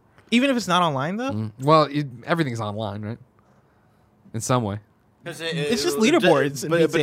Think about it. It's processing power. Processing power is being your CPU. Allocated from being able to download to running a game. How much processing power is needed to download a thing? I mean... And none of us are system architect Mark Cerny. Yeah, I'm not right? Kevin. I can't tell you. Mark Cerny, call me up. I want to know why can't I download and play at the same time? Well, you call your best friend Larry. Jacuzzi Strangler writes in to patreon.com/kindoffunnygames and says, will you and Papa Bless be doing more PSI Love You XOXO playdates with the Kind of Funny best friends in the future? Party time, Schwing and I had a blast playing Firewall with you, Greg. Part of what made the experience so amazing for us is that Firewall, like many PSVR games, and the platform itself, does not have the mainstream appeal of games like COD or FIFA. While games like Firewall... while games like Firewall lack in mass adoption, they make up for in tight-knit, friendly, grassroots-type communities. Playing games like Firewall on PSVR satisfies a tinge of childhood nostalgia for me. Friday nights, going through the aisles of the local Blockbuster with my older brother, looking for some obscure title that we heard about from some friends that we could play together on our Sega Genesis. It was awesome to have you out there in the wild, and Schwing and I would love to hop into a few more PSVR multiplayer games that use that Kind of Funny TLC. That's the whole point. Again, PlayStation approached us saying, hey, it's the free thing. They hit up me and David from Upload VR, and we're like, can we do a stream? Can we do this thing? And I was like, we can't support a stream, but I'm down to support this because obviously First Contact was so awesome about coming in, being on the PlayStation VR show, hanging out with us and talking it. And obviously, I love that game Firewall so much. David for Upload streamed it that night. We got in there and we just ran random games with everybody out there and had everybody come to one thing. I definitely think we'll do it in the future, whether it'll be PlayStation VR or not. Who knows? Who's to say? But I'd love your feedback. I can put it in the form. I should make a note right now before I forget. Hold on. Form. That says from, but I'll understand. Feedback. PSVR game. If it's not there in the morning on the participation thread for PS I Love You, which of course you can get at kindoffunny.com/Patreon. Tweet me, everybody, and I'll add it in there so we can get suggestions for other games to play that we could all jump in and do a game night. But if you didn't know, it's too late now because it's March, but Firewall Zero Hour, what a game. So much fun. You know what I mean? Playing with that, aim move controller. I'm sad I didn't have that. I didn't figure out until some messing around with it that I couldn't play with just the move controllers, that I needed the actual attachment. Yeah, otherwise you had to play with the DualShock. Yeah, and so I was kind of bummed out that I couldn't play. Sure. With move controllers. Cause my big problem is that, I think it was actually Schwing who was asking me about it, right? Is that I wanted, so many people they 3D print the stocks. Because you know how you have the move. Do we have the gun here? By any chance, Barry, have you seen that aim controller around here? Last time I saw it. Did Kevin take it home? It was at your desk, so... Oh, shit, yeah. If it's not over there, then I don't know. No, it might be. It doesn't matter. But you have it, but, so you're aiming like this or whatever, but, people were 3D printing stocks. That's so you can put them to your shoulder and do it. And, that's awesome. Somebody asked me, and I was like, fuck, no, I never did. I'd love to do that. If you make those, hit me up. At Game Over Greg on Twitter, because I'll buy one off you. Great game, amazing stuff. It's cool how much they've added to it, how much they've changed, how much fun it still is to play. If you didn't know, it's, Rainbow Six Terrorist Hunt, but it's in VR, and it all works, and you walk around in real time, 4v4. You defend, then you attack, and vice versa. So much fun.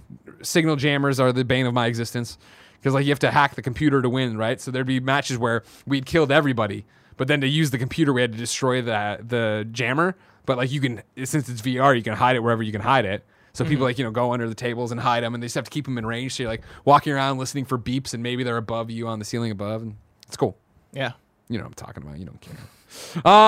Blessing. Of course, what we play every week is one PSN game in a segment we call 104 PSN games ranked. If you didn't know, ladies and gentlemen, you go to kindoffunny.com/104 list. Each week, we read through the drop on the PlayStation blog and pick a different PSN game to play. The next week, we report back to you and rank all the games in one ridiculous list. The rules are simple. We can't pick the same game. We can't pick something that's AAA, and it should be something we were going to play anyway. Today, we'll be adding two more games, which will bring us to a total of 16. Currently, the top 10 look like this. You can get the full list, like I said, kindoffunny.com/104 list. Number 1. Darwin Project. Number 2, Foxyland 2. Number 3, Mosaic. Number 4, Zombie Army 4, Dead War. Number 5, Under Hero. Number 6, It Came From Space and Ate Our Brains. Number 7, Throw Anything. Number 8, Earth Knight. Number 9, Hunt Showdown. Number 10, Graveyard Keeper. This week, Blessing Adeoye Jr., you drew Space Channel 5 VR, Kinda Funky Newsflash. Yeah. I drew Spartan Fist. Who would like to begin? I can begin. Okay. Space Channel 5 VR Kinda Funky Newsflash. It was a disappointment. Oh, no! Disappointment. No! Because the sucky thing about the game is, at its very core, it's, somewhat fun, But the game is, I kid you not, 25 to 30 minutes long, and that's about it. And so I got it. We didn't get codes, and so I bought it on the store, and it was like $40, which made me think, oh, this is about to be like a media experience. It's a real game, yeah. Yeah, it's PSVR, and basically it's Space Channel 5, right? It is a call and response rhythm game. Since you're in VR, you're playing with the Move controllers, and you're actually doing the movements to the music, right? And so it is Ulala, who is like the main girl in Space Channel 5. You know her, yeah, you know Ulala. She basically, there's a space invasion, and the way you solve the space invasion is through dance. You dance, and all your problems are solved. Also, you're on a news station for some reason, and you're following Ulala's movements. Why not? You're dancing against aliens. The aliens will do like a movement, and so they'll be like left, right, chew, or well, they say chew, but they're saying shoot, I believe. And so it's like left, right, shoot, and you repeat those movements back to them, kind of like Parappa the Rapper. That kind of call and response movement. And so you do the moves left, right, shoot, and you're taken through four different stages. Each stage is probably like 6 to 7 minutes long. And I finished it, and when I finished it, I was like, I can't believe this is over, because it, like, when I say it was 25 minutes long, like, I was expecting this game to be, I don't know, man, 2 to 3 hours. Sure. I was expecting it to feel like a full experience. Like, I paid $40, and so I was expecting it to be substantial, and I finished it, and I was like, oh, all right, maybe if I go to the arcade mode, and the arcade mode is literally just the story mode again. Oh. And I was like, oh, all right. And then there's, like, one other mode that's, like, the 100 challenge mode or whatever, but I didn't even bother, because I was like, all right, oh, I'm already done with this thing, because it's fun enough to where I would have liked more, but not fun enough to where I'd recommend it to anybody. Like, I could only recommend it to people who are really into Space Channel 5. If you are not a fan of Space Channel 5, do not get this game. Like, I don't think it's worth it. It like, the music itself was like fine. The detection on the moves didn't even feel like it was that tight. Like, I hit all the moves. I was getting perfects, and so it wasn't even a thing of the replayability is there. I was doing perfect runs by the time I got to the third and fourth stage. Okay. And so it wasn't like, oh, I'm gonna try this again over and over again to get trophies or anything. Like, I had gotten trophies, or like I got trophies. God damn it. Yeah, for getting perfect runs, and so, you know, that wasn't there. Like, it's a rhythm game, it's a dance game, and since it's PSVR, you can only really play single player. Okay. And so I feel like dance games only being single player is kind of because I feel like that kind of experience you want to have with other people, right? You think of Just Dance, you think of stuff like that, you think of Dance Dance Revolution. And I guess Dance Dance Revolution is a game you can play by yourself, but still, this kind of game where it is motion-based, you kind of want to play with other people, and you can't. So overall, I was bummed with it, mainly for the lack of content, though. That was like the big egregious thing. If this had more content, then I'd be a little bit more positive on it. But overall, it was not a good experience. Lame. Overall, it was a very short experience, which made it not a good experience. Sure. Well, if the tracking isn't good either on the move, or it's not doing anything. It wasn't like terrible, but yeah. I had a similar experience. I did Spartan Fist, which is from Glass Bottom Games, the people working on Skatebird, who was like, hell yeah, and they were part of the showcase. And I was like, oh yeah, I remember seeing this, and this looked totally cool. And I jumped in, and it was like, oh no. Like, no, this isn't totally cool. And it's not bad. It's just like, I feel like it is one note throughout. And this is, you know, the whole point of the 104 PSN games ranked, right, is us playing these different PSN games, screwing around with them. These aren't full-fledged reviews by any stretch of the imagination, right? So what had happened is we had picked this. I had gotten a code. I had jumped in and started playing it, I think, Tuesday of last week. And as soon as I started it up and played it, I was like, oh, man, like the neon pink of this, the text or the font they're using, just even the way the camera's moving is giving me a headache. And I'm like, that's got to be me being exhausted, right? And I put it down. I'm like, I'll come back when I'm not exhausted. Got caught up in my review, and like literally last night in bed, I was like, oh yeah, P.S. I love you tomorrow. Oh, fuck. And so I downloaded it, played it at my desk, and it's. I still find the colors and font egregious, and like, they're grating on me, right? Yeah. But like, the camera isn't that bad. But overall, the game is just a first-person puncher. So you're running. It's a first-person puncher roguelike. So you're running. You know, you kill some stuff, you earn some coins, you come back, and then you can, you know, go to an upgrade board and buy different kinds of fists to use that, or buy different kind of fists that you'll then be able to find in the level to use.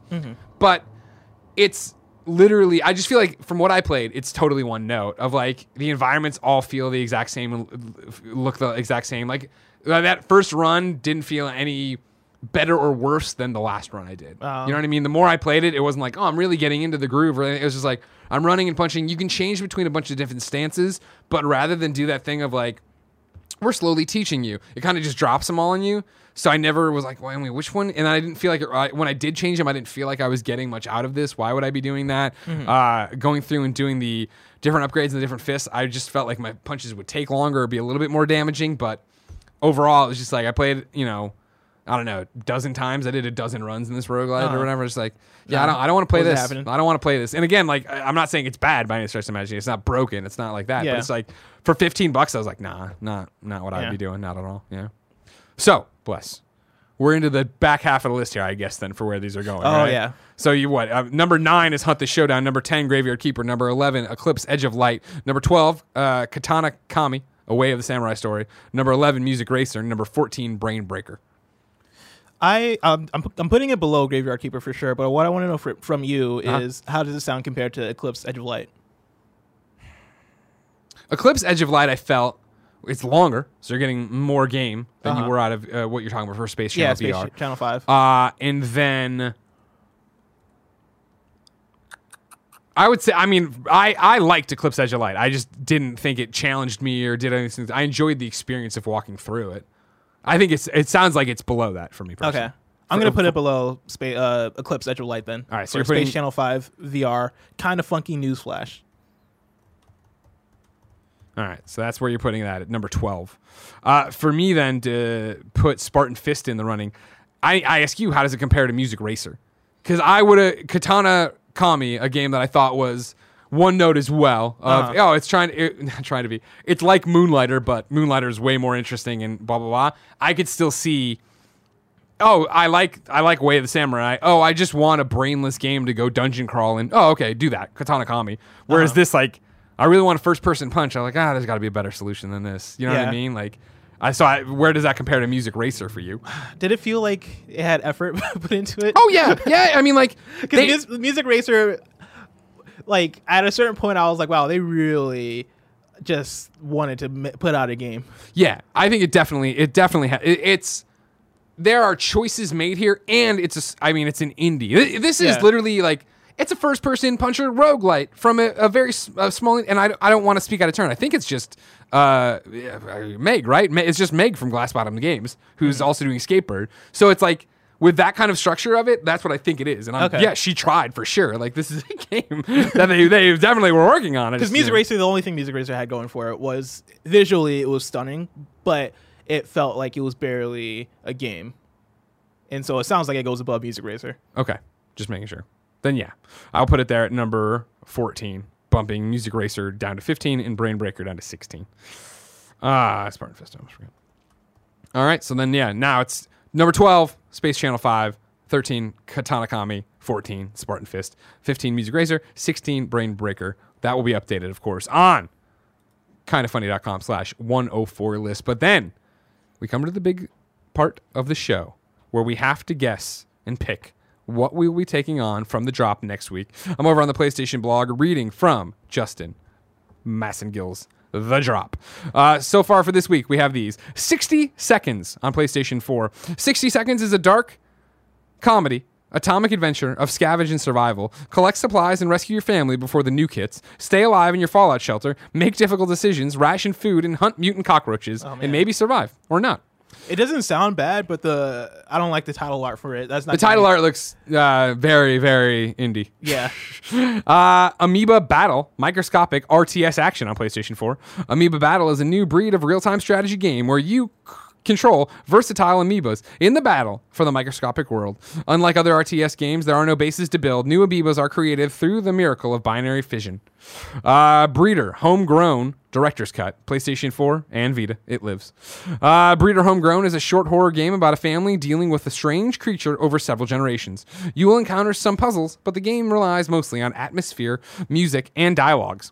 In the Director's Cut version, dialogues have been streamlined. Some issues have been fixed. And if you look closely enough, you might find some new little surprises.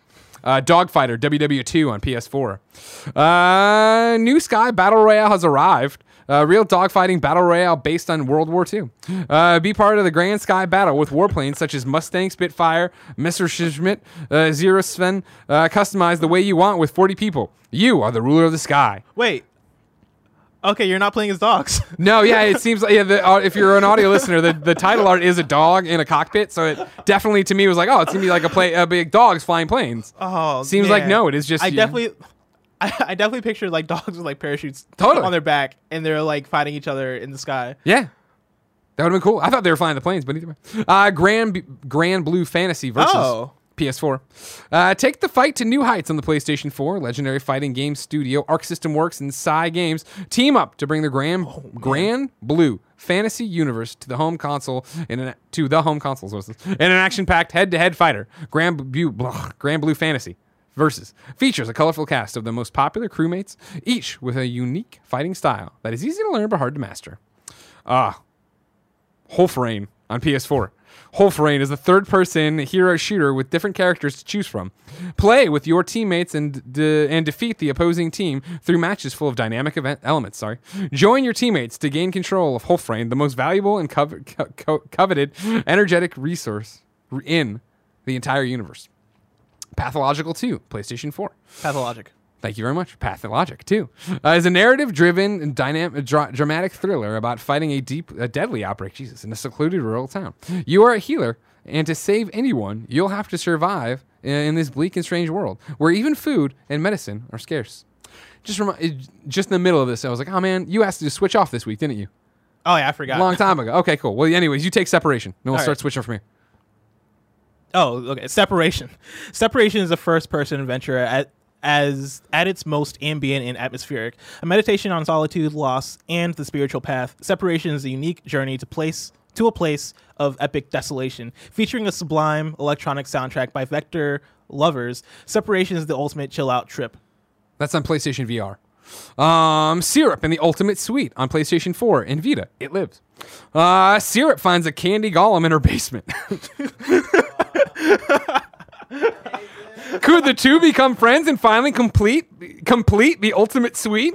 In a magical town, there lives a candy alchemist, Syrup, who one day discovers a candy golem in her basement. Where did she come from? Who could have made her? Go find out. What in the world? Okay, I've got a couple questions here. Look at that. Find that on YouTube. What does complete the ultimate suite mean? And then didn't they just like kind of say this one thing twice? Yeah. Syrup finds a candy golem in her basement. Could the two become friends? In a magical town, there lives a candy alchemist, Syrup, who one day discovers a candy golem in her basement. Why did that need to be said again? What the fuck? What? They're just trying to sell a game. What do you guys have to play? They're not here to I don't know, man, be grammatically correct. They're here to sell games, Barrett. Undernight Inbirth EXE late CLR for PS4. Rule the night, control a deeper, darker fighting experience than ever before. Battle with 21 unique characters, including the all-new Londrekia with his original moves, story, stage, and music. Master devastating new combos and dazzling special attacks in online arcade, story, and training modes. It's a week. What a week. It is a week. Honestly, the only two that like stick out to me are the two fighting games, being Undernight Inbirth, because I've heard quite a bit about Undernight Inbirth, and Grand Blue Fantasy Versus. But okay. I feel like Grand Blue Fantasy Versus kind of skates the line as far as like, because it's not AAA, but like, but it's known. It's known, and it's like has budget enough. Like it's being developed by Arc System Works. That's a real, yeah. Who does Dragon Ball FighterZ? That was insulting. I'm sorry. A bigger name developer. Yeah, like Dragon Ball FighterZ, Guilty Gear Xrd, like big name fighting games. So I feel like I'd be cheating to go with Grand Blue. Okay, I have no qualms, and you haven't mentioned it, so I am calling Separation. Okay, I'm taking the PlayStation VR game where I will chill. Separation is the ultimate chill out trip. I love chilling out, and I love trips. Now, before you make your final call, Barrett, to Kind of Funny Control, I am sending a YouTube video here for Syrup in the Ultimate Suite. Because I think this is something that could be up your alley, boss. All right. Show this to the people there, Barry. Oh. Look at this. No, this is awful. It's a visual novel. Skip ahead. Get to the gameplay, because I've been skipping through to the gameplay. Just skip. Just click. This isn't a visual novel? Just click. Yeah. Okay. Oh, bad, sorry. I'm sorry. Click to the gameplay. Skip a little bit further. Yeah, that's why. Just click right there. Is this all not the click gameplay? Click right there. Well, I was just being a scaredy cat. Well, like, no, at some point you probably make a decision, right? It's not just playing out, right? Skip. There you go. Hit that. That's the game. No. Huh. Oh, is it just? Oh, what's happening here? Why did Barrett click on? What do you know? She's that's the candy golem. Clearly, we read the description 4 times. Why? Well, that's because now they gotta figure out where to put her. You know what I mean? Like now that she's there. All right. I'll see you in the morning. This is making me very uncomfortable. There's one YouTube video here with 74,000 views that said, "When a candy girl wants to be eaten, syrup in the ultimate sweet." And then it's a guy freaking out. Oh yeah, this. Oh my god. Okay, wow. I feel like that. That when they pull the dialogue box away from the naked golem girl, that's when you're like, oh, maybe a little bit, I feel like I feel like choosing this one is a risk because it might not be on the store soon. I feel like this one might get taken down at some point. How so? So here you go. So here's a dialogue from Candy Girl, who I believe is, of course, the golem right there. I promise I taste good. Here, just start with a finger. Oh, God. No. Okay, they're not showing this on... Okay, good. That's not... I want to say that. Huh. I'm going to skip that one. Okay, well, it's out there if you want it. Just put it out there. That is an option. I'm looking up Access Games, who does Under Night In Birth. I mean, you should just jump, man. You know what I mean?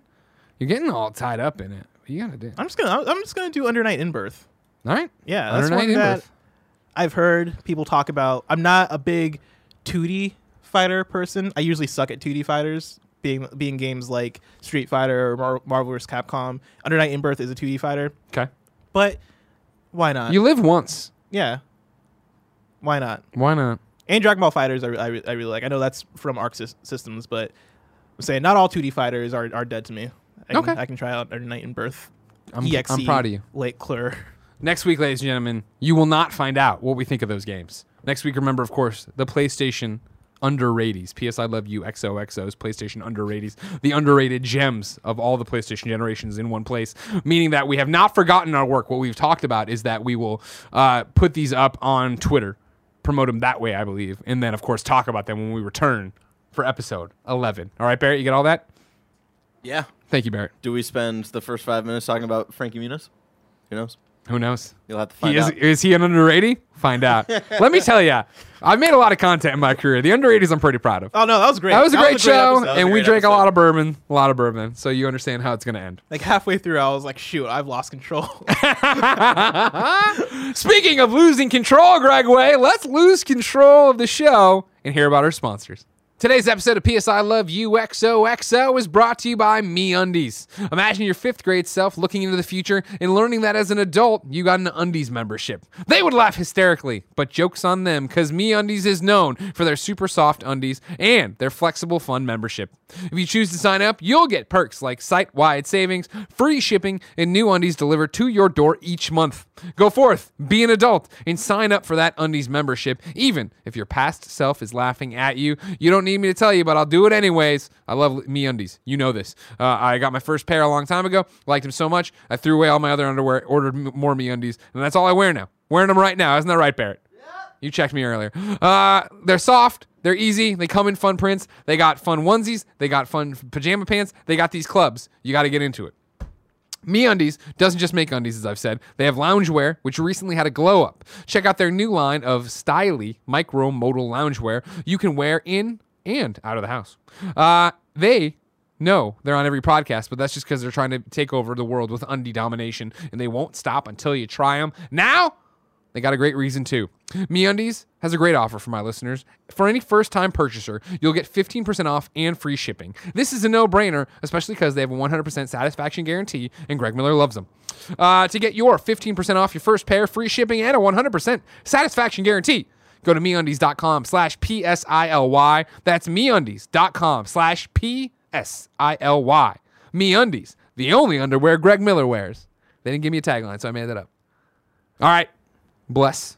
It's time for reader mail. It is. Of course, you can be part of the show. Patreon.com/KindaFunnyGames. Just like Michael Knight did, whose question was so good, it got the headline for this episode. Oh. It is.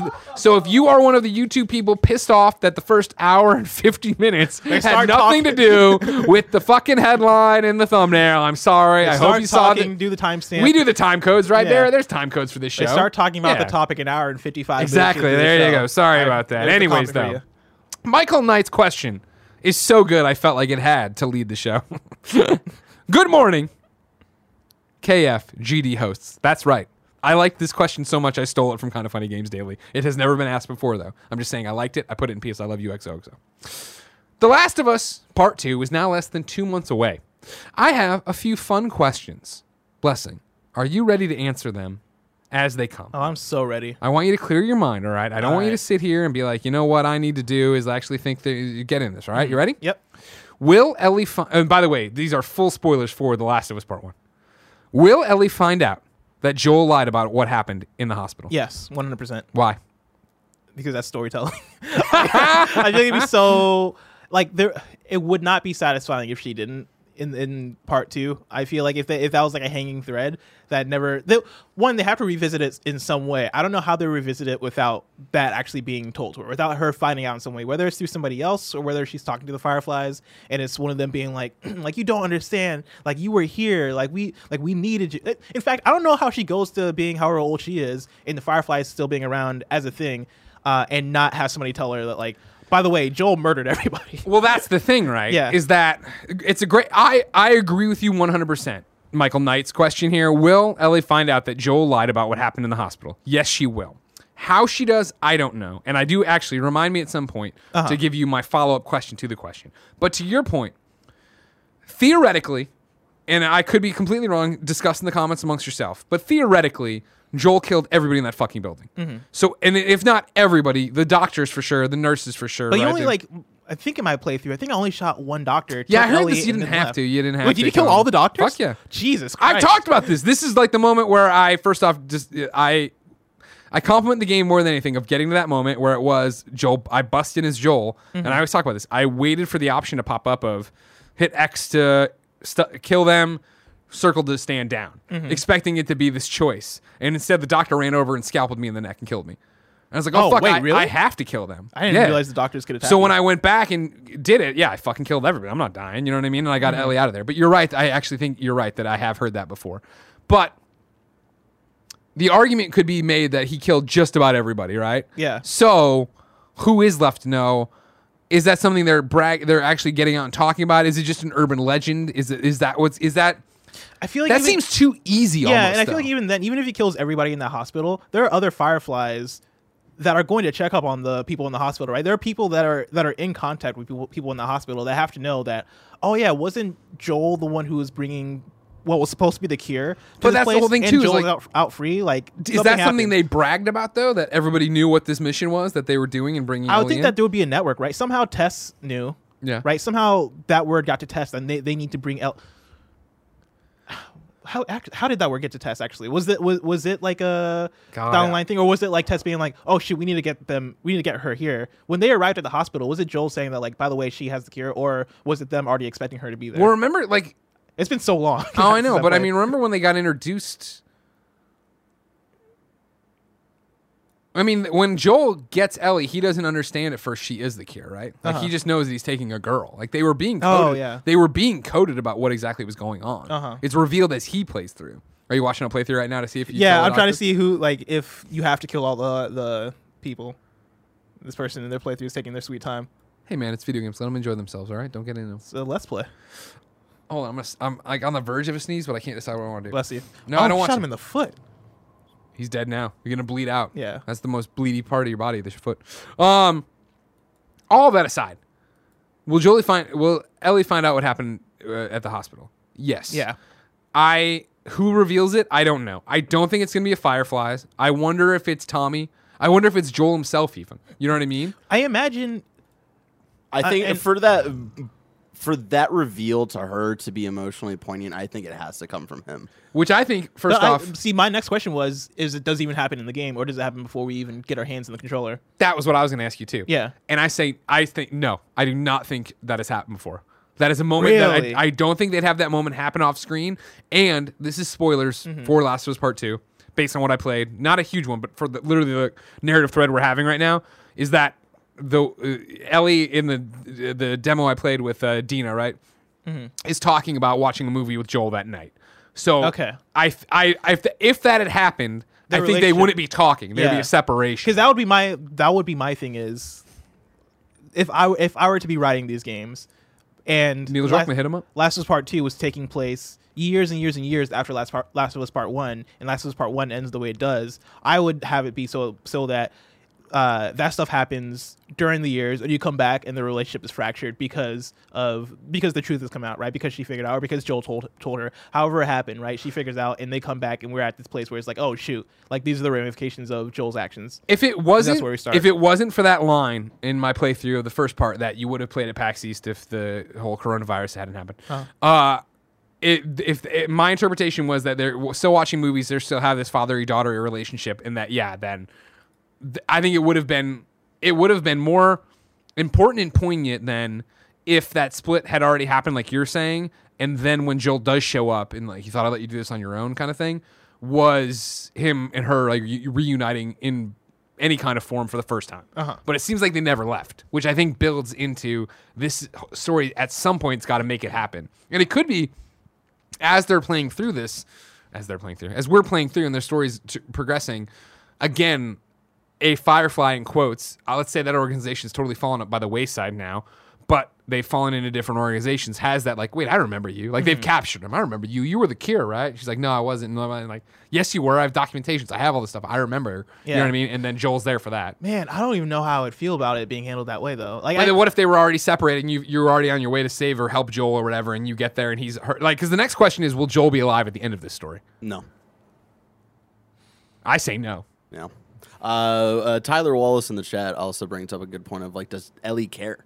Like, one of the big things is that like this is revealed to her and like she actually takes it at a different way that we're all expecting her to. When she gets revealed this thing, we're always expecting that she's going to flip the fuck out on Joel and feel betrayed and all of this stuff. But even at the end of the first game, right, where she's like, hey, do you have anything you want to tell me? And he's like, no, like that's how it all went down. And you can tell in her eyes that she does that sigh. She goes, okay. Yeah. And that does feel like her letting go. Like it's. I always read that, and this is why games are great and performances and any kind of fiction is great.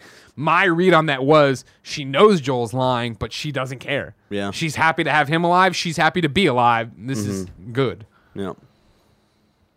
Interesting question. But holy shit! I'm so excited. Michael Knight killed it. Good job, Michael Knight. You get to program the show from here on out. Blessing's not sold. Yeah. Will Joel be alive at the end of the game? Oh man.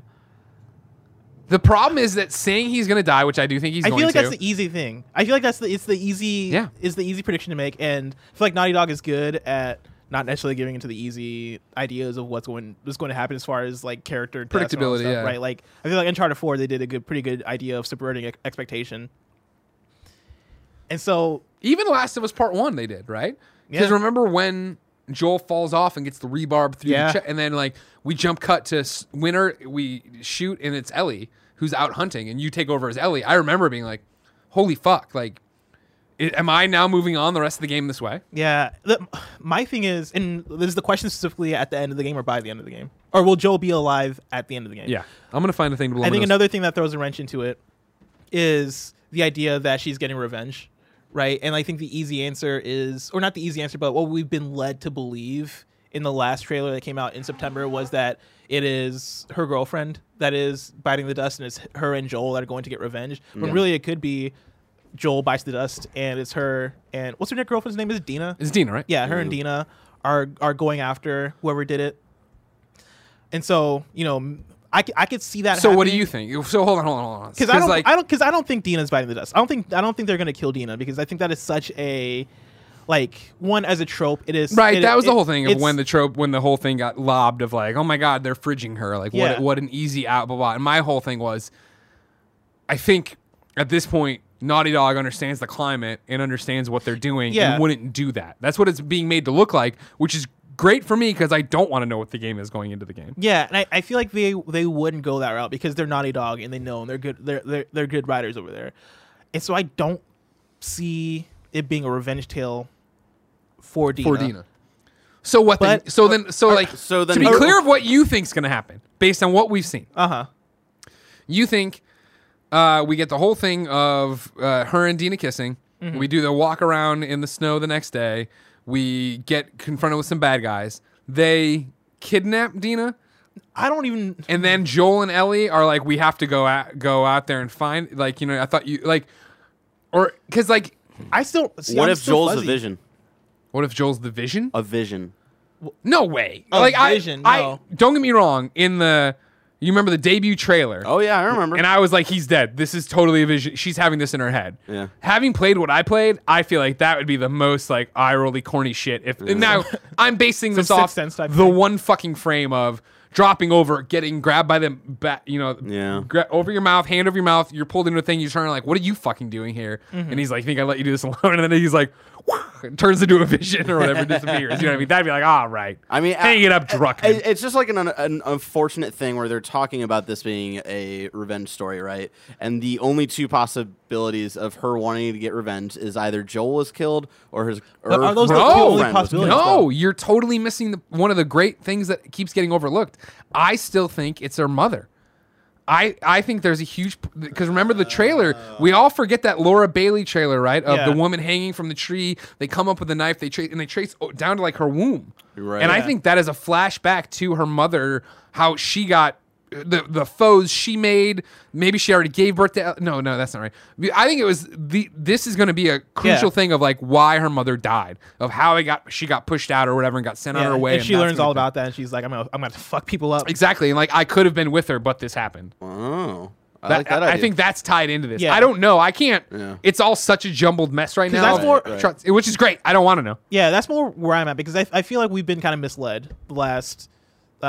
with like the major trailers of The Last of Us Part 2, right? Because the first trailer, we did have the thing with Joel coming to the door and Ellie being like, I'm gonna kill every last one of them. We got the last trailer, or the September trailer, which was that the one where we believe Dina got kidnapped? Yeah, I think that was September. And I feel like there was one trailer, maybe now I'm making this up in my head, where they said I'm a vision, where Joel's like, oh, I'm not really here. No, I don't think it was September. I feel like it was whatever. It was the E3 trailer for 2 E3s ago. Well, what was the trailer for September? Because we had the Last of Us Part 2 preview. I feel like that was just like, wasn't that mainly like gameplay and just like a bunch of cuts of like random cutscenes and shit like that. People started talking about like the possible fridging thing like 2 E3s ago. Was that not this last fall? I feel like it came to I feel like it blew up a bit last fall. It was at E3 because I remember watching it because it's where they're in the church barn thing or whatever, and it's them kissing. And then immediately after it switches over to her killing a bunch of people. Yeah, and that's when people are like, "Oh fuck, this is gonna be about her getting revenge over her." Then it might be September where there was a trailer about where we thought that it might be actually Joel or something. Like I remember there being like a switcheroo. Mm. The switcheroo was over to when it started. We all thought it was gonna be about Joel. Okay. And then it became about Dina. Was that the switcheroo? Because I was trying to think of the switcheroo that happened. And so I feel like Naughty Dog has been playing this kind of smartly. As they should. Right? Where they're just like, they're messing around with this. Which is why I don't think Dina's going to be killed and it's going to be revenge for Dina. I'm not necessarily sold that it's going to be Joel. I think the idea that it's the mother is probably like actually the most likely one. Do we remember? Because they've not really teased it that way yet. Right now I've opened up Comixology and I'm on Last of Us American Dreams. Remember this comic? No. Oh, okay. Well, that's not gonna help. You're not gonna. Wait, the Last was comic. Yeah. Oh wait, maybe I do remember this. I remember that being a Last of Us comic. It's a prequel of Last of Us. Yeah. It's not helping me right now. Because I don't remember at this point in my life the whole Ellie's mom and the last stuff. Separated from all that, I think Joel will probably be dead by the end of the game. And I agree, but it's also the man. Like, how are we gonna do this? When we teased it last time around, right? Does that matter that we already did the swerve in Last of Us Part 1 that he was dead? Do you think there's going to be Last of Us Part 3? No, I don't, because I think I don't. I don't know. I mean, I never hold it past Naughty, or I never put it out of the reach of Naughty Dog. But it's like this is very much a story they wanted to tell. Because I feel like if there is a Last of Us Part 3, I could see Joel living on and being super old Joel. Because I just didn't feel like that'd be a cool concept. The Last of Us Part 3. I think it's too early to say. You think it's too early to say? Yeah. Well, I feel like they already have. I think it depends on where they've got. I don't think they're not going to write this story with just like a. I mean, did they write the first one already knowing that they were going to do a 2? I don't think they did. I think they only came back to 2 when there was more story to tell. Yeah, when he figured out what the story was going to be next. I don't think he. Yeah, but they didn't one. Like. I don't feel like they wrote 1 with the idea that there's not going to be more after it, right? Like. I feel like at this point for Last of Us as an IP, you kind of, as Sony one, you know you want more, but then also as like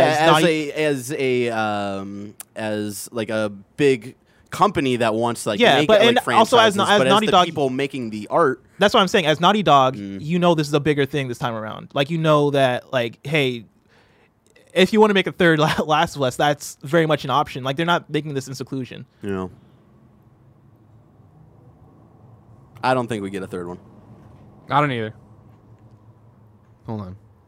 Okay. Now I'm caught up in why I'm all turned around.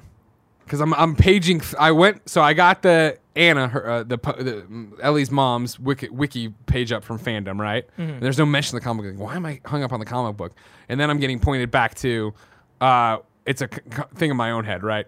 Where the comic that is out is the prequel. Faith Erin Hicks drew it. Neil wrote it. It's really well done. You should read it. But it's just about Ellie, really, right? And I'm getting hung up on in Uncharted.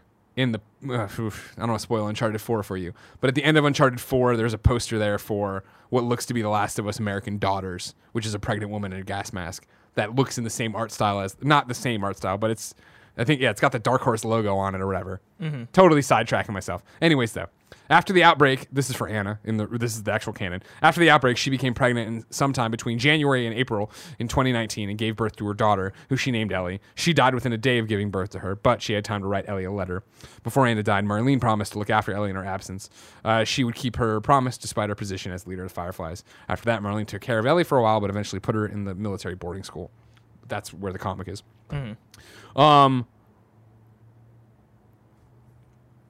I could see it being the mother. I think there's really enough is, like, in the there of plausible. Like whose actions put the mother on the run. Or if she was on the run, who is she trying to get away from?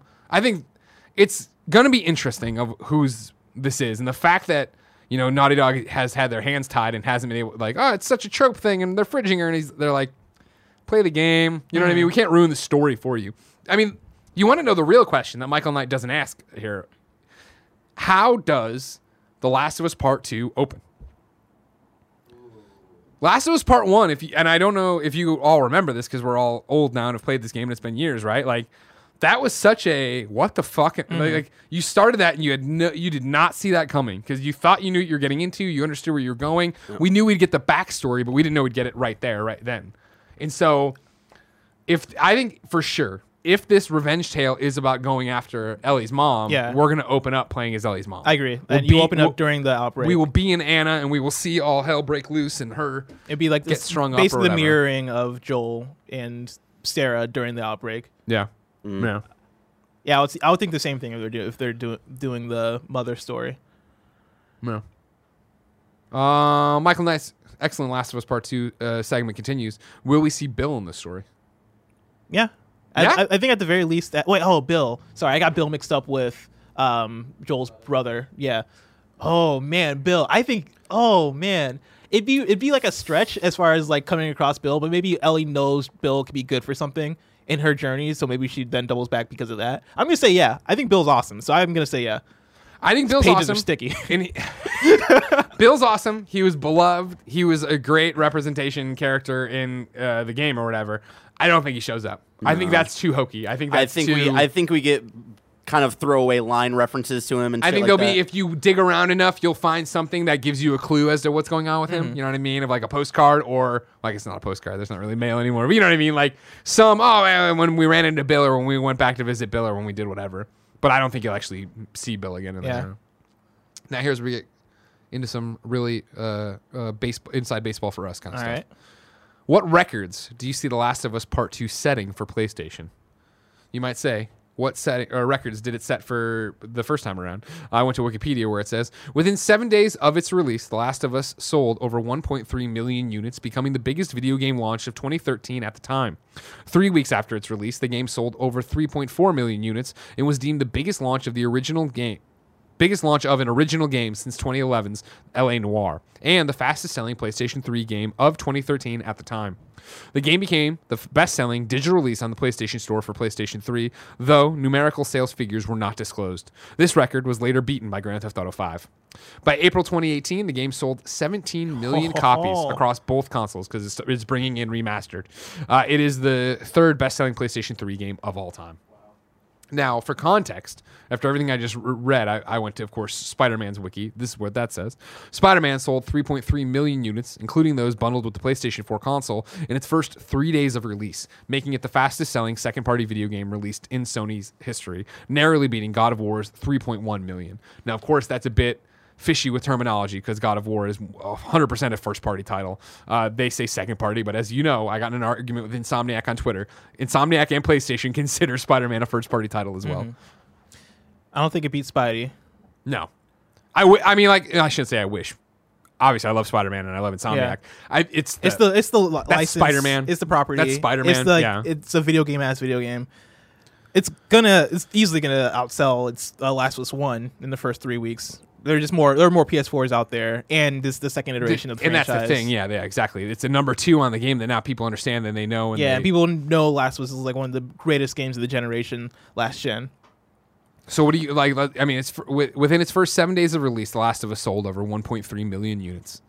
What do you think it does in its first week? Or do you think, if you want to go different, like in terms of like Spider-Man's talking about? What is God of War's 3.1 million? Is that the first 3 days? Yeah, according to this article that I have not.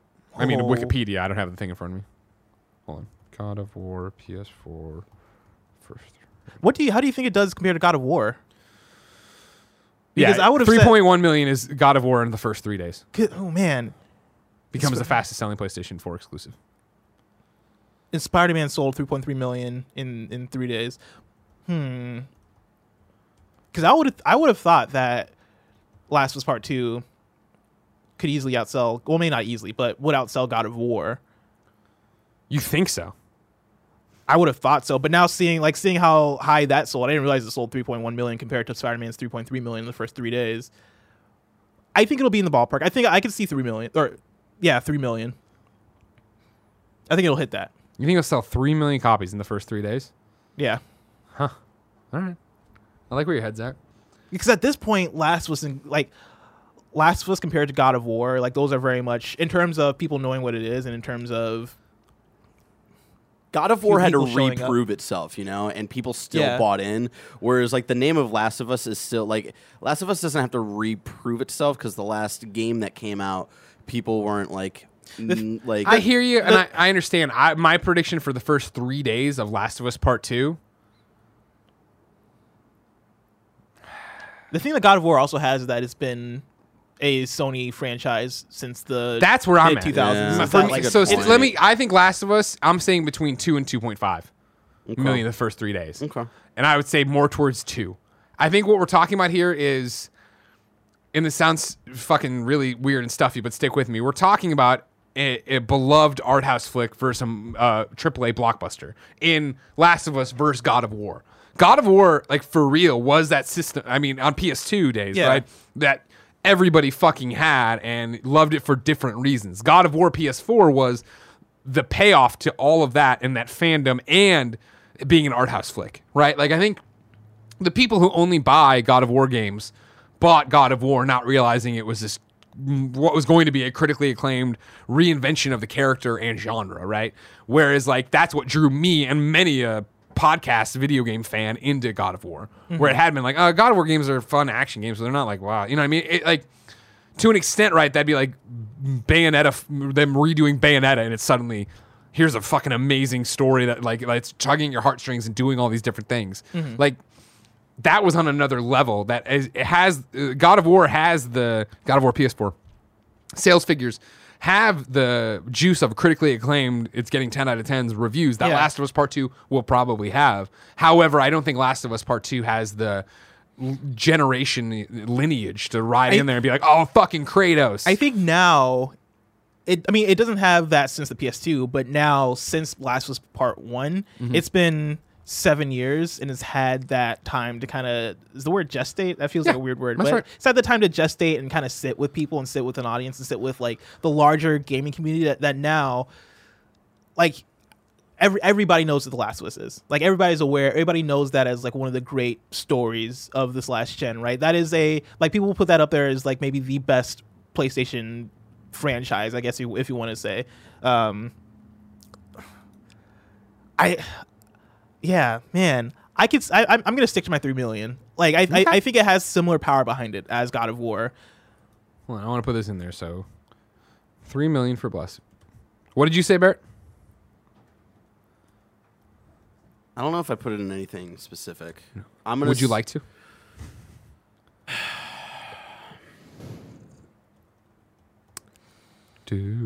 What did God of War do in 3 days? 3.1 million. Spider-Man did 3.3 million. I'm going to say 3.2. Wow. All right. So then I'm saying 2 million-ish. Bless says 3 million. Barrett says 3.2. Yeah, I'm saying 3 million with also, I think there is a chance, like a small chance, but a chance that it outsells Spider-Man. Wow. I hope so. Final question from Michael Knight on this one big question. And it's great, Michael. You did great. Will the story of The Last of Us 2 match or be better than the original game? I think we kind of talked about this on, I think, the first episode of PS I Love You. Well, you're talking about it again now, motherfucker. Yeah. I think it's hard to think about them comparatively because they're part of the same story. It feels like it being a part one and part two situation. I'm going to say, what's the question? Match or be better? Is that how? Yeah. I'm going to say match. Like, it's hard for me to really think of a way to present The Last of Us' story better than The Last of Us. But, like, I don't know, man. I think if I was Neil Druckmann and I was following up The Last of Us, my goal would be to, hey, let's just continue the story and let's just, like, make something that's true to what we've presented here and continue on and make it feel like it is, like, a natural evolution and progression of what Ellie's journey is. Yeah, I'm with you. That, I mean, they've been very clear of, like, this isn't The Last of Us 2. This is The Last of Us Part 2. They are, you know, two parts of the same story. I hope that it matches so that it feels cohesive. I want it to feel cohesive. I want to play this and be like, I get it. Yeah, like I get that this isn't a 2. This is the continuation. Like, you're not missing a beat. Yeah, exactly. And that's how it should be. Ladies and gentlemen, let's, for the first time in a while, check in with the PS I Love You Fantasy Critic page. Please. Oh, have things changed? Oh, things have been changing, ladies and gentlemen. If you didn't know, weeks ago, the one and only Gio, Callie, Jonathan Dornbush all joined us for the what? You like how only Dornbush? Dornbush is the only one who gets his full name because I can't say it. No, I thought it was the one and only, and then you listed like four different people. It's true. Joined us for like a meeting of the minds here, so we could all start this Fantasy Critic League. PS I Love You XOXO, and I forget what is it. Another one of the kind of funny links I didn't bring over. You go back and find me what the link was because I think it's kindoffunny.com/PS League. But if you just look at whatever two of them back, you'll find it. However. So we had the whole things here, right? Me with Portillo Publishing, Blessing with Rapstar Games, Callie with Team Magma, Geo with Big Belly Games, Jonathan Dornbush with Betwixt and Between Gaming. Kindoffunny.com/PS League. Thank you so much if you want to look along. Of course, we did a whole draft there. We did all these things. Somebody's finally on the board, Blessing. And it's me, baby. Things have happened. It's me. Of course, one of the games I picked, ladies and gentlemen, was Bloodroots, which is officially out now. This is from OpenCritic, right, where they're pulling the scores? Yes, OpenCritic. Bloodroots currently has a 78, giving me 8 points. So I have 8 points on the boards here right now. Thank you very much. Points actual is 8.15 right now. I'm also down $2 in my budget because I got some games here. I went in and got Carry On. No, I already had Carry On, right? I added Outriders. When Outriders started rolling in, you had already been out there fleecing us all, putting in $1 bids on things, and I was like, you know what? I got to get some of that. So I jumped in there and put Outriders on there. So that's where I'm going right now. Nice pick. Yeah. I went in last week to try and grab one that I thought everybody had forgotten. And I went in and I typed in MLB The Show. Yeah. Turns out I couldn't pick it up because it's a yearly installment. Yeah, exactly. There was a couple. That was the same thing when like Dreams. I was like, how did nobody pick Dreams? Like, oh, early access. Right. Because of early access, we couldn't do it. Oh, man. If somebody got Dreams, I think I was the one who tried to do it and it didn't pop up. And that would have been a good one. That would have been a really, really good one. That would have done great. And then, I forget. Last time we did the update, did we talk about Jonathan picking up Maneater? Because he picked up Maneater. Yeah, we talked about it. And I didn't realize until... Did he pick up something else, too? And Little Nightmares, too. I didn't realize he had picked up... well, I realized he's picked up Maneater. I didn't know what Maneater was, and then I researched it afterwards, and... Yeah. I am surprised that's a game that he picked up. Honestly, it's a and not that you play as the shark, right? Yeah, you play as a shark. Yeah, and I not that. I typed in Maneater. I got John Oates. Yeah, hell yeah. I looked it up, and not that it's gonna be like a bad game or anything, because it looks like it could be a good game. But I was just surprised that the game where you play as a shark was the game that he. Hey man, he saw something in it, right? I saw something in Bloodroots. There you go. I respect. That's how it is. You saw nothing in nobody. Wow, it's poetic. Yeah, exactly. Ladies and gentlemen, that's PS I Love You. XO for another week. If you didn't remember, next week's is very, very special episode. We hit double digits. Episode 10 of PS I Love You XOXO Volume 2. We're celebrating with the PlayStation Underrateds, where we will go through our picks for the most underrated PlayStation games along with yours. If you're at home, I suggest you buy your own bottle of bourbon and or alcohol now, because you will need it to keep up with us as we go through championing all sorts of different games. Remember, ladies and gentlemen, PS I Love You XOXO is a product of kindafunny.com. You can go to patreon.com/kindafunnygames. You can get the show ad-free along with the post-show we're about to do. That's right, more content, patreon.com/kindafunnygames. You can watch it live as we record it and sometimes get included like Barrett did with the one guy from the chat earlier today. Remember, if you don't want to do any of that, no big deal. You can go to youtube.com/kindafunnygames, roosterteeth.com, podcast services around the globe. Get it each and every Tuesday morning. No matter where or how you get the show, thank you for your support. We love and appreciate you. And until next time, it's been our pleasure to serve you.